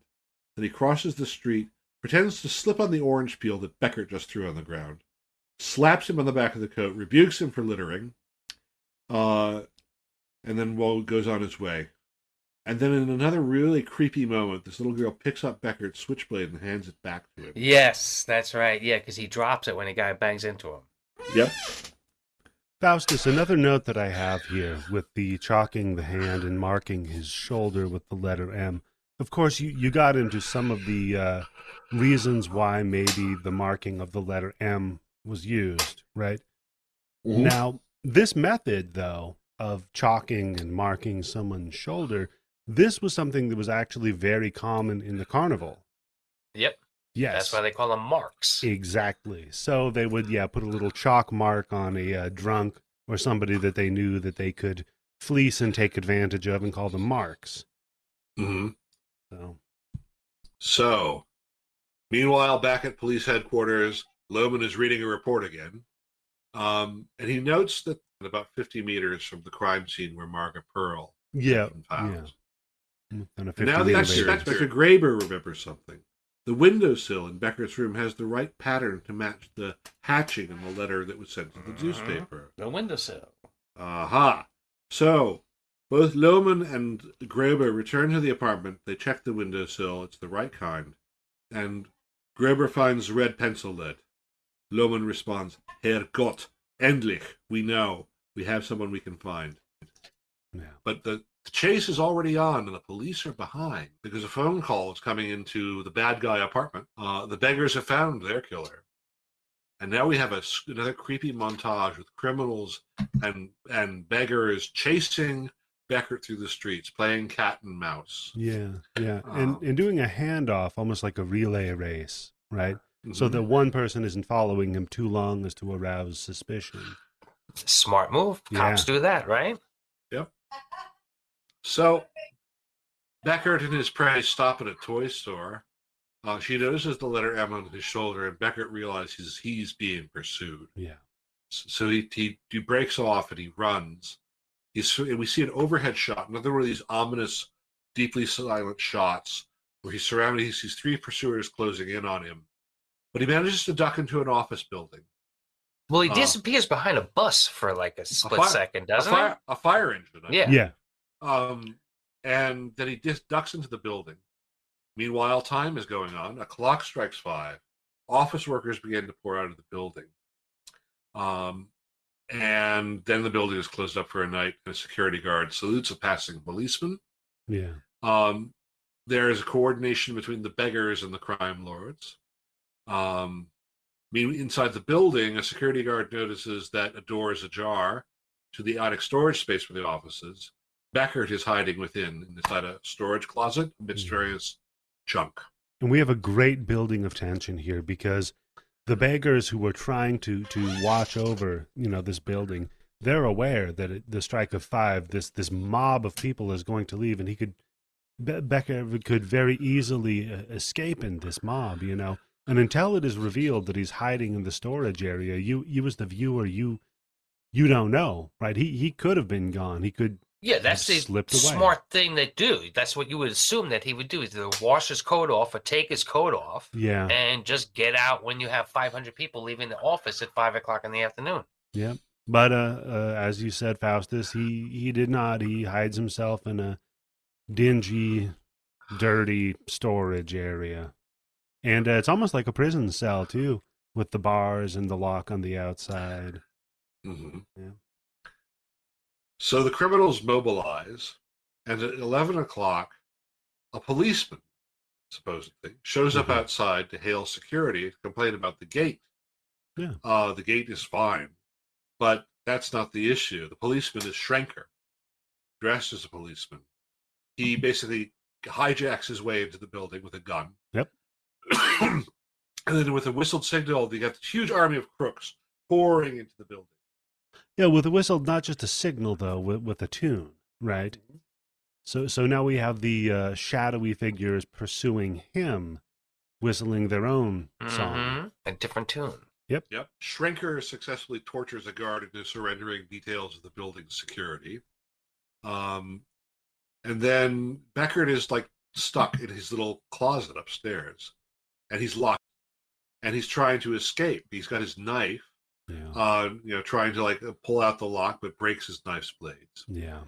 the crooks come into the building. They take out the other watchman, and then they begin a search. Yeah.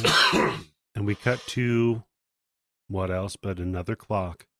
hmm Yeah, because now they literally have to beat the clock every time, right? Because somebody has to go around and place the watchman, turning the key on the clock to make sure the alarm doesn't go off at the police station. Importantly, make sure that the, the clock is set to the appropriate time. Otherwise, the police will be alerted. hmm Yeah. Schrenker say he gives Franz the order to break into the offices, one of the offices, by drilling through the ceiling. Yeah. The door might be wired. So Franz does. Um, meanwhile, you know, someone hears tapping coming from the attic hmm as they're going around setting the clocks. And we cut and we see Beckert trying to take a nail that he's extracted from like one of the lock mechanisms into a locksmith into a lockpick to try to pick the lock to get out of the storage bin that he's been locked into. Yeah, he's trying to bend it around like the the uh, ledge of a step uh, with the the butt end of his knife, of his broken Mhm. knife, to try to make that Yeah. nail have a, a like a ninety degree bend in it. Yep. Well, I think later on we're going to see the key that actually fits into the lock, and he almost got it right Yeah. with the fucking nail, just bending it like that. Yeah, he almost nailed it. Yep. Oh god, no soundboard for that one. No. Come on. That one deserved it. well, meanwhile, Schrenker and his gang head up, and there's a brief chase through the darkened attic space. Schrenker has a key he took, took them from the guards. Yeah. And the excited news, meanwhile, spreading downstairs back to the guard station, where one of the watchmen revives just long enough to trigger an alarm. hmm Uh oh. So now there's a there are two races against the clock. The criminals upstairs are trying to grab Beckert uh, and then get the hell out of the building before the police show up. Yeah, it is a fantastic building of tension, right? Because the police are supposedly going to be there within five minutes, and the criminals have, uh, of course, gotten into the storage facility where Beckert is hiding in one of these uh, one of these storage I think there's six different storage areas. Yep, yep. They say. And the the criminals almost give up at this point, Yep. right? They almost They say, "Hey, almost do. we have to but- go." Schrenker has nerves of steel. Yeah. Uh, he keeps The them safe going. cracker, right? Yep. He keeps them going until they actually get the guy. Uh, the Peter Lorre's eyes and the way that they're shot and the way that they're lit Yeah. is fantastic in this scene. Oh yeah. You know, he's wide open eyes, the, the, the sense of sheer animal fear that seems to Mhm. be radiating out because you know, Beckert knows that something very bad is about to happen to him. yeah. Uh, and so, but the hit he gets got, they carry him out of the building, running out. Um, you know, he's all tied up and wriggling and struggling. And then we cut to a montage of the damage that's been done in the Yeah. building. Tied up watchman knocked indoors. And uh oh, somebody forgot Franz. Poor Franz. Left him in the hole. Oh, and it's Yep. so great too because we just see Franz from the hole looking up, saying, "Hey, who who pulled the rope up? Can can you guys throw the rope back down?" So somebody does, uh, unseen, off camera, and he, he begins climbing up the rope, gets to the top of it, and realizes, ah, shit, it's the police, and they tell him, "Put your hands up," and he looks around. And he says, "Well." I mean, I'm holding on to the rope. I can't really put my hand. Uh, Again, another little bit of sense of humor in the movie. almost literal gallows humor. All right, so now Franz is now Franz is basically in the soup, Yeah. uh, and he's being interrogated by like some guy, you know, a- an inspector who probably deals with you know burglaries of this kind. Yeah. Um, and it's all baffling to them, and he's trying to say, "Look, you know, buddy, yeah, you broke into you. We collared you. Aren't you mad about being left in the lurch by all your friends?" Uh, but Franz, of course, who's probably spent most of his life in and out of various kinds of Yeah. uh, legal trouble, is sort of wise to this ploy. He says, "Look, what's going to happen to me? Nothing was taken. Yeah. uh, there's just a little property damage, uh, and so." You know, this fails. The burglar talks to one of the night watchmen, uh, who you know identifies, who clearly says, "Look, yeah, I clearly heard someone say to another person, we have him. Yeah, they're looking Um, for somebody. Yep, they're looking for somebody." Yeah. And that he was. So the uh, BNI the BNI guy gets a clever idea. He says, "I'm going to call up Lohmann." Um, so we see Lohmann. He calls up Lohmann. He's in his office. He's drinking the day. Yeah. Um, and the ploy here is a pretty obvious one. All right, he's going to get Lohmann, who's the murder police, not the burglary police, play along with the ruse to the effect that one of the guards has been killed. Yeah. Uh, one of your boys did it too well. Um, and then we have a montage, you have a shot with Oh. Dick Very Way. Just saying the watchman sitting there eating like a huge meal, Oh, with- drinking a huge beer. Some yeah, of the say, don't worry, he's alive. The cop's just incredible lying. looking sausage, an amazing looking mug of beer. I'm jealous Actually, it's of the this man. biggest fucking go- That's not even a fucking stein. That's a goblet That's of a beer, right? punch bowl with a handle. Yeah, these That's, these guys that's a gulp of beers. these guys drink beer by the liter. Yeah. basically. So you know, he says, you know, you're now in real trouble, right? Because this is murder, all right? And so Franz, you know, does not like the idea of what's going to happen to him if he gets convicted to, for murder. Uh, so he he breaks and he says, "Look, uh, we were looking for someone. Uh, we were looking for the child killer." Yeah. and that makes Lohmann not so smug. Yeah, No. he spits out a cigar. His cigar just drops out of his mouth. His expression changes. He's so overcome he has to actually run out of the room Yeah. and like wash up. Well, and he reaches up to, to, to extract the cigar from his mouth. He didn't even notice that it fell out of his mouth, right? Yeah. Yep. Yep. Well, just imagine if you're this cop with all the pressure that he has on him, and this just falls into your lap, I mean, this is it, right? This is the big one. or Yep. the closest thing to the big one that you've ever had so far, right? Yeah. Yep. And um, you, well, one of the things there's a small detail, by the way, that I noticed in, in one of the one of these shots, Mhm. which is that there is actually a bed in Lohmann's yes, office. I saw that. Yeah. It's, Yeah. He's been living in his office for this case. Yeah. Um, that's that's how stressful the whole thing has been. So he comes back out and he says, "Okay, you got to tell me where were you taking this guy?" And Franz explains that they're taking someplace something called the Kunz and Levy Distillery, uh, a, an organization that went bankrupt, you know, presumably about seven years before. We get some shots of a very scary looking industrial ruin, uh, which I guess is meant to be the distillery. So now the criminal underworld is gathering. Yeah. A deep and ominous vaulted brick space. It, it It's basically, reminiscent- it's the place where uh, uh, the end of Hostel took place. yeah, yeah. sure. Or it's reminiscent of a dungeon, really. Yeah, it really is. Yeah. Yep. Um, and you know they pull Beckert out uh, of whatever space they're holding him, and he's screaming at the warders, "This is a you know this is a mistake. You can't do this to me. Uh, what is going on?" And then Lorre turns around, and he sees something like two hundred Yeah. Yeah. criminals all lined up behind Schrenker Oh yeah, that, in the that place is packed. Yeah. Um, and there, there's a slow, slow pan across all these underworld figures. And they're all dead silent, Yeah. And he, and he just bugs out. It is ominous. I mean, and it is the one of the most intimidating shots I've seen in a film in, in a long time. Well, you have to figure, even though they're criminals, whatever, they still despise him because what's the lowest thing that you can be in prison? Somebody who does fucked up shit to kids. Well, And even though they're, they must have kids, so they must have been afraid for their own kids, and now they finally got them in their own hands. so I would say that it's half that. I would say that it is half yes, this person is killing children, and the other half of it is this person is bringing the police onto us. Oh So, yeah, yeah, definitely. Opportunistically, we need to get rid of this man. Uh, yeah, but you see the revulsion that they're looking at him too. So it's Yeah. Let's say it's 50-50. Look, it's it's a good thing. It works out for both things for them, right? Yeah. Yeah. It's a happy coincidence. Mhm. Uh yeah.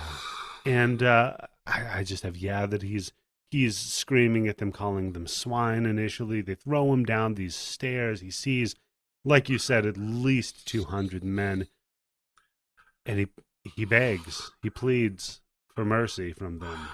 hmm And uh someone puts his hand on his shoulder and it's the blind man. Right. The old blind vendor, and his words are, Mm. "Das ist kein Irrtum. This is no error." And he shows Beckert the balloon identical to the one that he sold when Beckert was leading Elsie Beckert astray, or Elsie um, Beckmann astray. And this Um, balloon, I don't know if we said it before, but this balloon, this is a balloon shaped like a kid. Mhm. Yeah. Yeah. And uh, it's very important, though, if you're going to have a trial like this, you at least want to have an eyewitness. Uh, that's why you use it? For real? Well, I think the irony is not lost, right? The, a blind man is their eyewitness, but well, no, I see. I think what I, my interpretation of it is the guy who can't see is the Mhm. one who catches him because, like I said, he's not fooled by looking like somebody who looks like Peter Lorre. That's not somebody who you're going to think is this yeah, terrible fucking devil going around killing kids and getting away with it and scoffing at the police and everybody in fucking Germany is looking for him. You're not going to think it's Peter Lorre, but just hearing him and being Yeah. able to put two and two together, the blind man is the one who fi- figures it out. yeah. But this, uh, so this court scene isn't so so much a court scene. It's uh, well, it's a kangaroo court, of course. It's we already know how this is going to turn out for for him. Uh, They're just going through the formalities of it. They're trying to give themselves a clean conscience. right. But they did they did give him defense counsel. I don't I, I don't I don't know what this is actually supposed to mean or why they what their motivation is. Um exactly. These are not people who seem to have much of a conscience, but Yeah, but you can't say, Faustus, you can't say all 200 of those people that are in there all hardened murderers, right? There's No. pickpockets in there, there's con men, all that shit. no, So just the lead this is like a- yeah, I think this is something that's just like to get them all like, well, we all are in it. We agreed on it. It's been done to us because I think there's a line where they've all been in jail from either six weeks to 60 years. Mhm. So they all know the law and all that stuff, and Yeah. they're just doing their own justice, and this is going to clear their conscience. Well, for, like we didn't just kill this guy. In the dub that I have, yeah, there there is the comment. Each one of us is a legal expert, as each one of us has served at least six months in prison. so, uh, we'll treat you right. And in fact, yeah, we we have a defense counsel set up for you. And uh, this this poor, I, I think this might be satire on the the actual legal system, right? Like if you're Mhm. poor and if no one is on your side, who who is going to come to your defense? Just some beleaguered person buried in bookwork. He, you're, you know, the nineteenth person he's defending today. This guy kind of does a decent job of it. At least if he's bullshitting, he's doing a good job of bullshitting. Yeah. So the, the yeah. So his defense counsel is the moral center of the film. I would say, right? Because he he brings up to me morally the only proper argument, which is killing a man is wrong, right? And the the argument that we have here, and and I think what the greater point or the greater narrative of this film uh, is pointing to is is the death sentence ever truly moral, right? Mm, I will say no. Yeah. So and and that you would agree with the the defense counsel here then, right? Uh, yes, but again, s- see, what's always crazy like that is you always ask people, and then when you bring it home with like, well, if it's somebody that you know, what are you going to do? But right. What you count on with the justice system and the government is that they don't think like that. So Yeah. that there is that separation, and they're supposed to be like, if somebody is crazy and they did something, do you kill them? If it's something that they can't control, that they had no control over doing? Right. And that's specifically his defense, right? He he uh the the the speech that I um put an excerpt from in in the intro to this. That's basically what he's what he's talking about, right? Lorre Oh yeah, essentially Faustus. said- And what is the speech? Go ahead. Well, I, I'm not, I didn't transcribe the speech, uh, but it basically, because I, I can't do it justice. This is one of the um, Yeah. this is one of the most extraordinary performances I think ever laid down. Yeah. Um, and Lorre goes from showing one of the most amazing displays of abjection and terror to this pronouncement that he cannot control himself, that he hears essentially voices in his head making demands that he do what he does. Yeah. and then you know he's he's trying to run from himself but he can't. And that running with him are all the ghosts of those whom he has killed. And he, sees in the streets announcements. He's referring to these placards again. Con- uh, discussions of what he has done. Um, and so it's an appeal. He says, I, I am not in control. I'm a victim here as well. And he has some people in the audience shaking their heads like they're They're- agreeing they're- with them. There appears to be a certain amount of sympathy in the audience. So There is a kind of opposition here when you com- when you oppose defense counsel who says, look, you know, absence of control means absence of culpability. right. Um, and he this is like the voice of this is the voice of the law. This is the voice of the legal state. This would have been the law uh, under Article 51 of the Criminal Code uh, of of the Republic of Germany. Uh, and so he the, the defense counsel is arguing essentially the law of the state. Schrenker has a response, which is to say the fact that he cannot control means that you know he must be wiped out that the only answer to someone like you is to eliminate um this this scary rhetoric which is nazi rhetoric by the way. Yeah. um it's essentially you know we can't we don't have time for legalistic discussions. We don't have time for this sort of we can't allow this sort of humanitarian thing. Uh, our survival demands you know the elimination of certain kinds of people. Um and that's there so there's that argument or that dialectic. Uh it's the most political moment in some ways of the of the movie um or one of the most political moments anyway So I've pulled up Oh. the the uh, the transcript of what he says, and and I know Mm-hmm. I'm not going to do it justice, but for for the listener, if you've not seen it, I'll I'll give it a try. It's there all the time, driving me out to wander the streets, following me silently, but I can feel it there. It's me pursuing myself. I want to escape, to escape from myself but it's impossible. I can't escape. I I have to obey it. I have to run run endless streets. I want to escape to get away. And I'm pursued by ghosts. Ghosts of mothers and the children. They never leave me. They're always there. Always. Except when I do it. When I then I can't remember anything and afterwards I see the posters and I read what I've done and I read and I read. Did I do that? But I can't remember anything about it. But who will believe me? Who knows what it's like to be me? How I'm forced to act. How I must, I must, I don't want to, must, I don't want to, but must.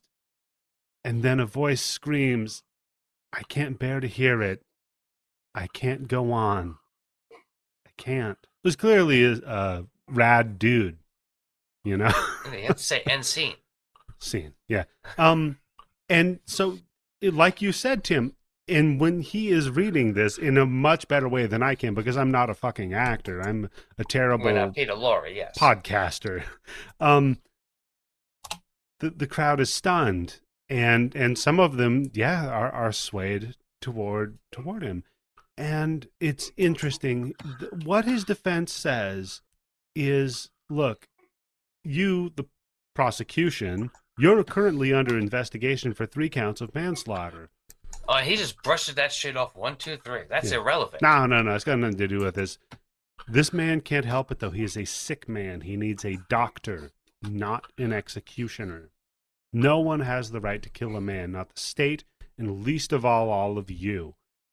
The state must render him harmless so that he is no longer a danger to society. And boy, uh, the crowd does not love this. They uh, guffaw, they boo, and a woman stands up and she gives her impassioned speech. She says, Look, you've never lost a child.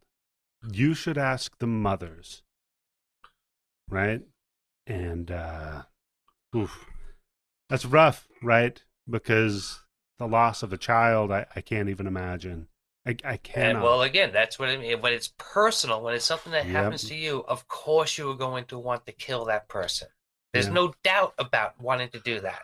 And so many you people. don't want the justice system or the government to be that fucking Yeah. hot-headed or fucking uh, just spur of the moment do something like that. And so many people opposed gay marriage until they had a gay child.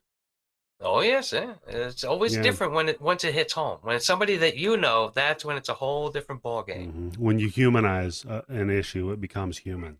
And that's what he does with giving that speech. He humanizes himself because up to this point they're just thinking he's the devil. That's either killing their business or killing their kids.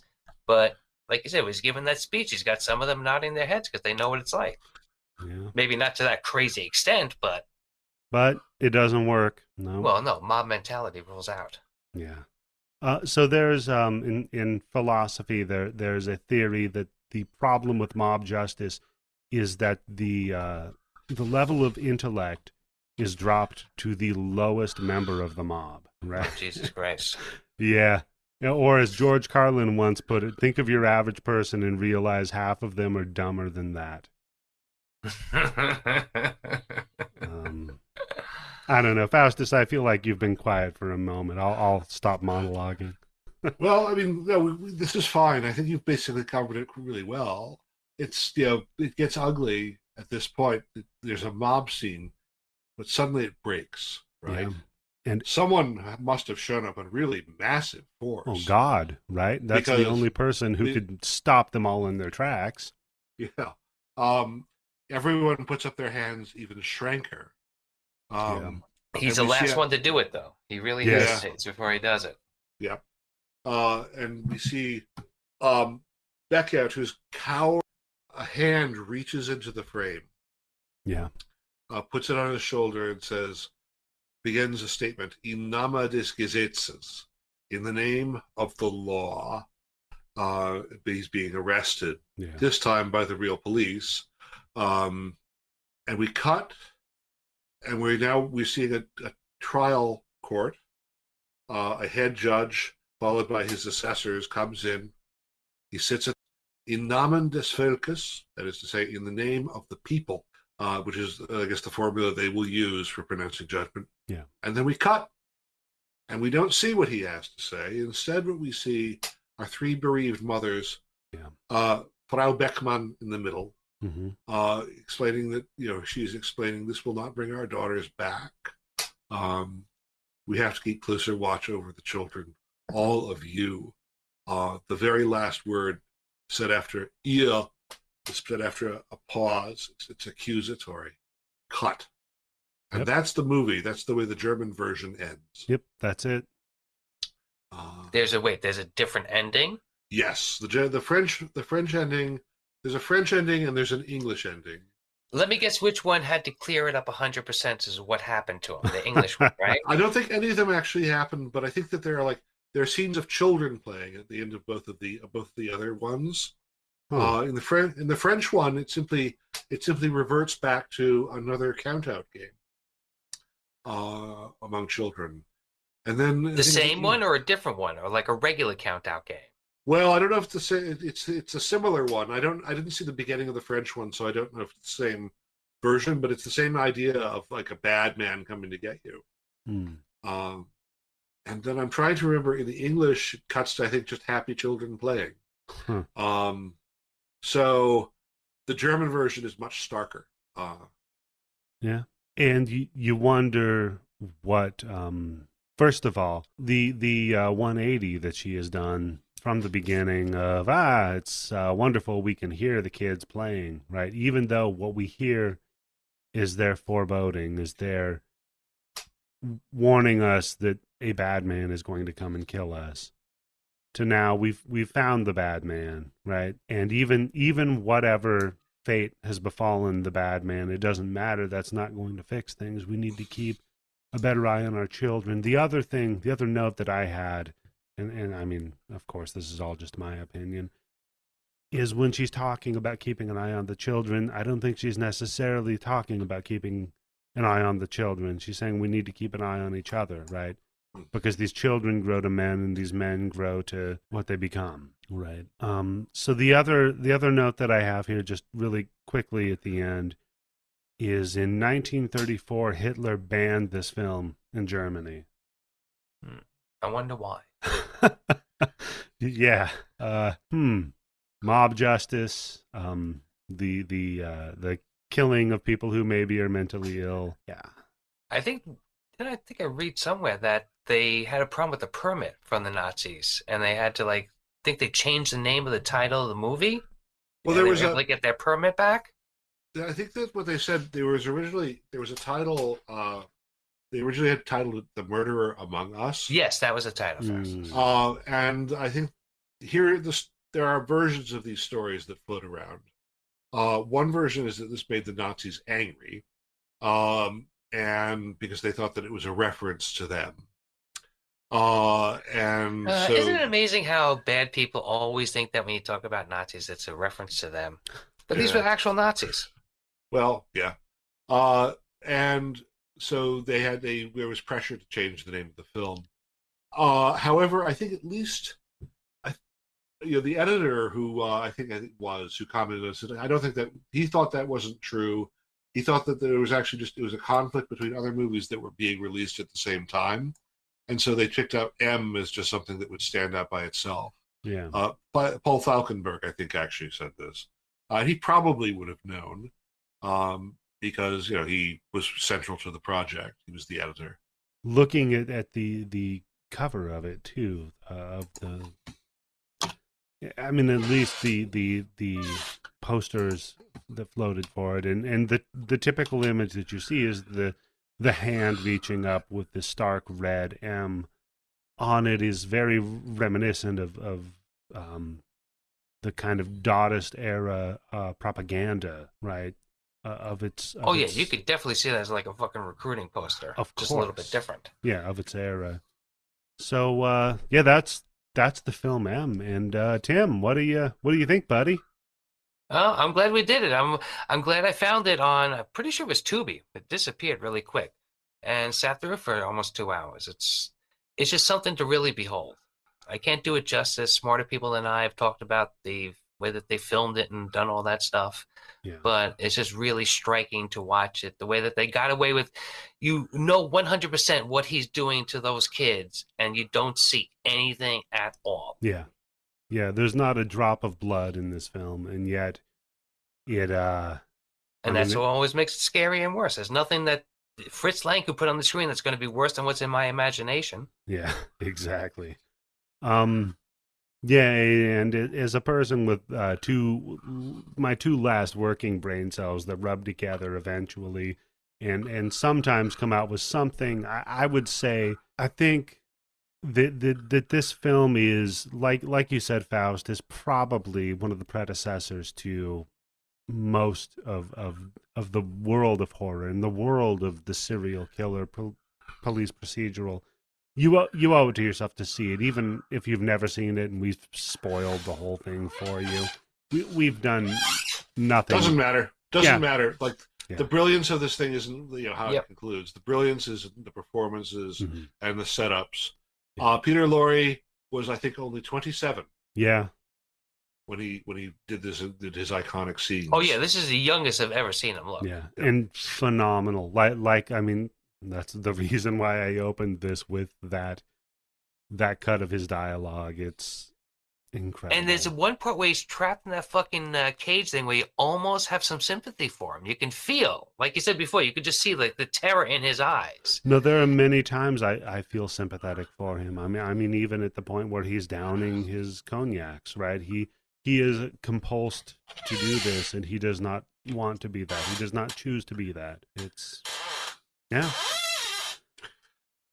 I don't know. There are smart people that know about philosophy, and I'm stupid, so I'm not going to weigh in on it. uh, That's why you have people like Faustus on the show. Fill Well, in. give us some yeah. education. I just say, you know, get this movie, get it in the highest resolution you can Yeah. because there's always something to see. Yep. Um, the Blu-ray is at least right now, unfortunately, appears to be out of print. Uh, so you know, go lobby Criterion Collection to get it back in. Yeah, yeah. Uh, because this, you know, it's just it repays repeated watching. I looked at it four times last week uh, to Wow. just to try to Damn, get a sense of. Well, you know, like I said, it repays repeated watching. yeah. Uh, so Well, it, go, it goes by into clip too. It's almost what an hour and fifty minutes, and Yeah. it does not feel like an hour and fifty minute long. No, at all. no, not at No. all. I mean, there are some moments of it that drag for a moment, but goddamn, it is it is filmed so beautifully that that who cares? Lang does a tutorial here on how to keep the movie going. Yep. You know, cutting between scenes, uh, you know, making the plot seem like it's really moving, keeping tension at a very high level. Uh, like I said, time matters intensely uh, in in this movie, and Lang shows us how to make it matter. Yeah. So if you are if you are a s- aspiring screenwriter, if you are an aspiring director, uh, this is something you just you need to watch over and over because it's it's a it's an explanation of how to make things go. Yeah, there's no better example of building tension, I think, in in cinema than this. Oh, so I had a good pick. All right. Yeah. Congratulations, Tim. You picked probably one of the top ten films in in my in history. I'm just tooting around Saturday afternoon, smoked a joint. Like, hey, I haven't watched them in a long time. Let's see what's up with this. Sometimes that's the best time to find something, my friend. So, Faustus, before we go, what else should we pay attention to Oh well, gee, that's kind of a broad question. Uh, that, that So, directly big- involves you, sir? kind of kind of a big world out there, and uh, but um, in terms of like if this is the moment where I do the, uh, plug uh, over at eroticmadscience.com, the website that I run and commission a lot of work for. We're finishing up the storyboards for the Auto Icon screenplay, Mhm. and in April we'll have two new treats for our readers. Uh, I've got a short run of illustrations called Orgone Bell by my friend Rafael Suzarte, and then uh, I have two radio plays, uh, which I wrote Wow. Go ahead, Because- because I was bored and um, because you know quarantine is boring. Mhm. So I took my fetish material and turned them into two audio dramas, uh, which I have written up and will be publishing. Uh, and we will have illustration sequences for those, 15 illustrations each, uh, done by my guy Eros Arts, who's my general comic book artist. As always, if you send me your mailing address, maybe some other swag, Mhm. uh, you can reach me through the contact page at eroticbadscience.com or you can DM me on Twitter. Uh, I'm at eroticbadsci, and I love to hear. And Faustus, if you need any support, uh, technologically or or with whatever it takes to get your radio drama out there and put on the internet, of course, reach out to me. Um. I fucking love radio dramas. Oh God, yeah. Th- This is you've reached the right place for it. I will say. Check us out at patreon.com forward slash bloody bits. I'm going to give a special shout out to Noah Gutierrez, who is the best Patreon. All the other Patreons are below him. They He's pale signed in up. comparison, I hear. He signed up at the twenty dollar and one penny level.